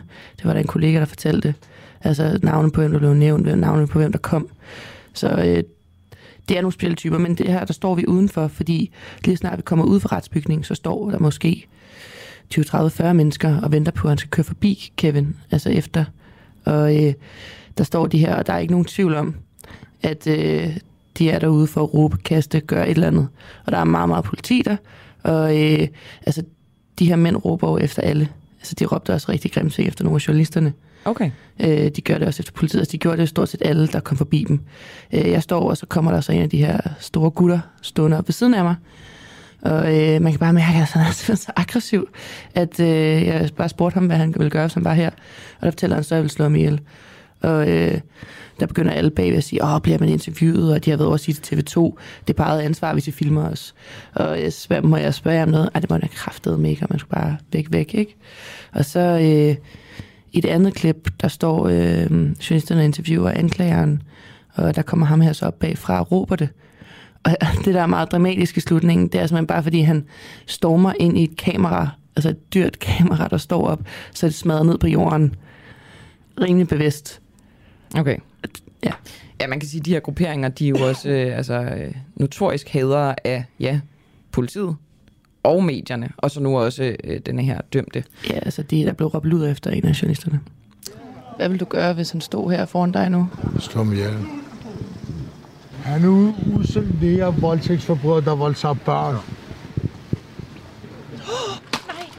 Altså generelt blev der egentlig brugt meget skældsord i forhold til... Øh, Man fornemmer der ret, undskyld, man fornemmer ret meget sådan fra meget racisme og også meget øh, homofobi øh, i det her der det her blev miljø. råbt rigtig meget bøsse, og så blev jeg også mærke til på et tidspunkt, at der var en, der kaldte en af politibetjentene, der var lidt mørkere i farve for, jeg kan ikke huske, det var æbleplukker, æbleplukker, et eller andet. De gik forbi. Jeg tror, det var måske æbleplukker eller et eller andet. Det forstår jeg overhovedet ikke, men det skal jeg måske heller ikke forstå i virkeligheden. Men klar, nu er heller ikke, fordi du ligesom er, er retsrapporter, men alligevel øh, bliver, det også, bliver det også lidt talt om, at det også kan være noget, at du taler om den her tysk-tysk kultur, men det her med den her homofobi, kunne det også have noget med den her sag at gøre? Det er jo, var det 15 drenge? Altså skal jeg simpelthen ikke kunne sige noget om. Det, det her med tysk-tysk miljøet, det har jo bare vist sig i forhold til, at det var jo først den dag, at der var nogen, der altså, prøvede at skyde Kevin, at øh, han kom ind på hos politiet, og der var så to drenge, der besluttede sig for at gå frem og fortælle, hvad det var, der var sket, fordi flere af forældrene har kunne berette om drenge, der øh, så sunket væk fra det sociale liv, begyndt at tage stoffer, været fravigende, altså fuldstændig fraværende for deres eget liv. Og øh, så øh, den sidste anmeldelse kom, mens retten kørte ind i Glostrup. Så det er jo noget, der lige pludselig er nogen, der er kommet frem, og det kan man jo også bare mærke ved, at der bliver siddet og råbt stikker mm. inde i rummet. Altså, lige så snart man udtaler sig om noget med klubben, om rockermiljøet, forbindelsen mellem det er et svært miljø, og det er da sikkert også, det skal jeg ikke kunne sige, men jeg kunne da godt forestille mig, at det er et svært miljø at gå ud i og være homoseksuel. Men det er jo også en af de øh, argumenter, Kevin han bruger for, at øh, de her drenge faktisk elskede ham, men de ikke turde sige det. Men det sagde det var retten, at det var der simpelthen ikke belæg for at sige. Okay.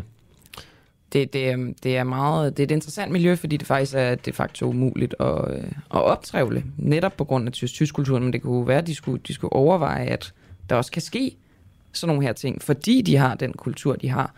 Øhm, men, øh, men det er i hvert fald øh, ret sikkert, at de jo nok også er vrede på ham, fordi at det er, altså, hvad skal man sige, dårlig branding for deres klub i virkeligheden. Ikke? og selvfølgelig var der jo sindssygt mange følelser på spil, når du har drenge, altså der har i hele deres teenageår oplevet og, og det her som det her overgreb. Mm. Altså det er jo, det de sad og læste op, det er jo meget, meget voldsomme ting, og det kunne man jo også mærke på reaktionerne. Men det, hvem er det, de mener, der er stikker? Det er vel ikke de drenge, der har øh, anmeldt ham, altså Kevin? Nej, eller hvad? men det, det var lige så snart, der blev snakket om relationen mellem bande rockermiljøet og hooliganmiljøet. Okay. To be continued.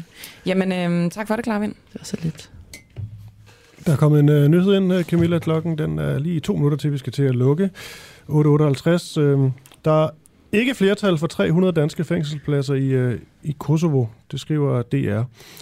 Det ser ikke ud til, der ser ikke ud til at være flertal bag finansieringen til flereårsaftalen for Kriminalforsorgen, der blandt andet skal føre til omkring 300 danske fængselspladser i Kosovo. Torsdag skal folketingsmedlemmerne, altså i dag, tage endelig stilling til finansiering i Folketingssalen, men flere blå partier vil ikke stemme for. Det er altså... Hvilke blå partier? Kom så, vi gætter. Jeg siger Som ikke vil stemme for? Liberal Alliance.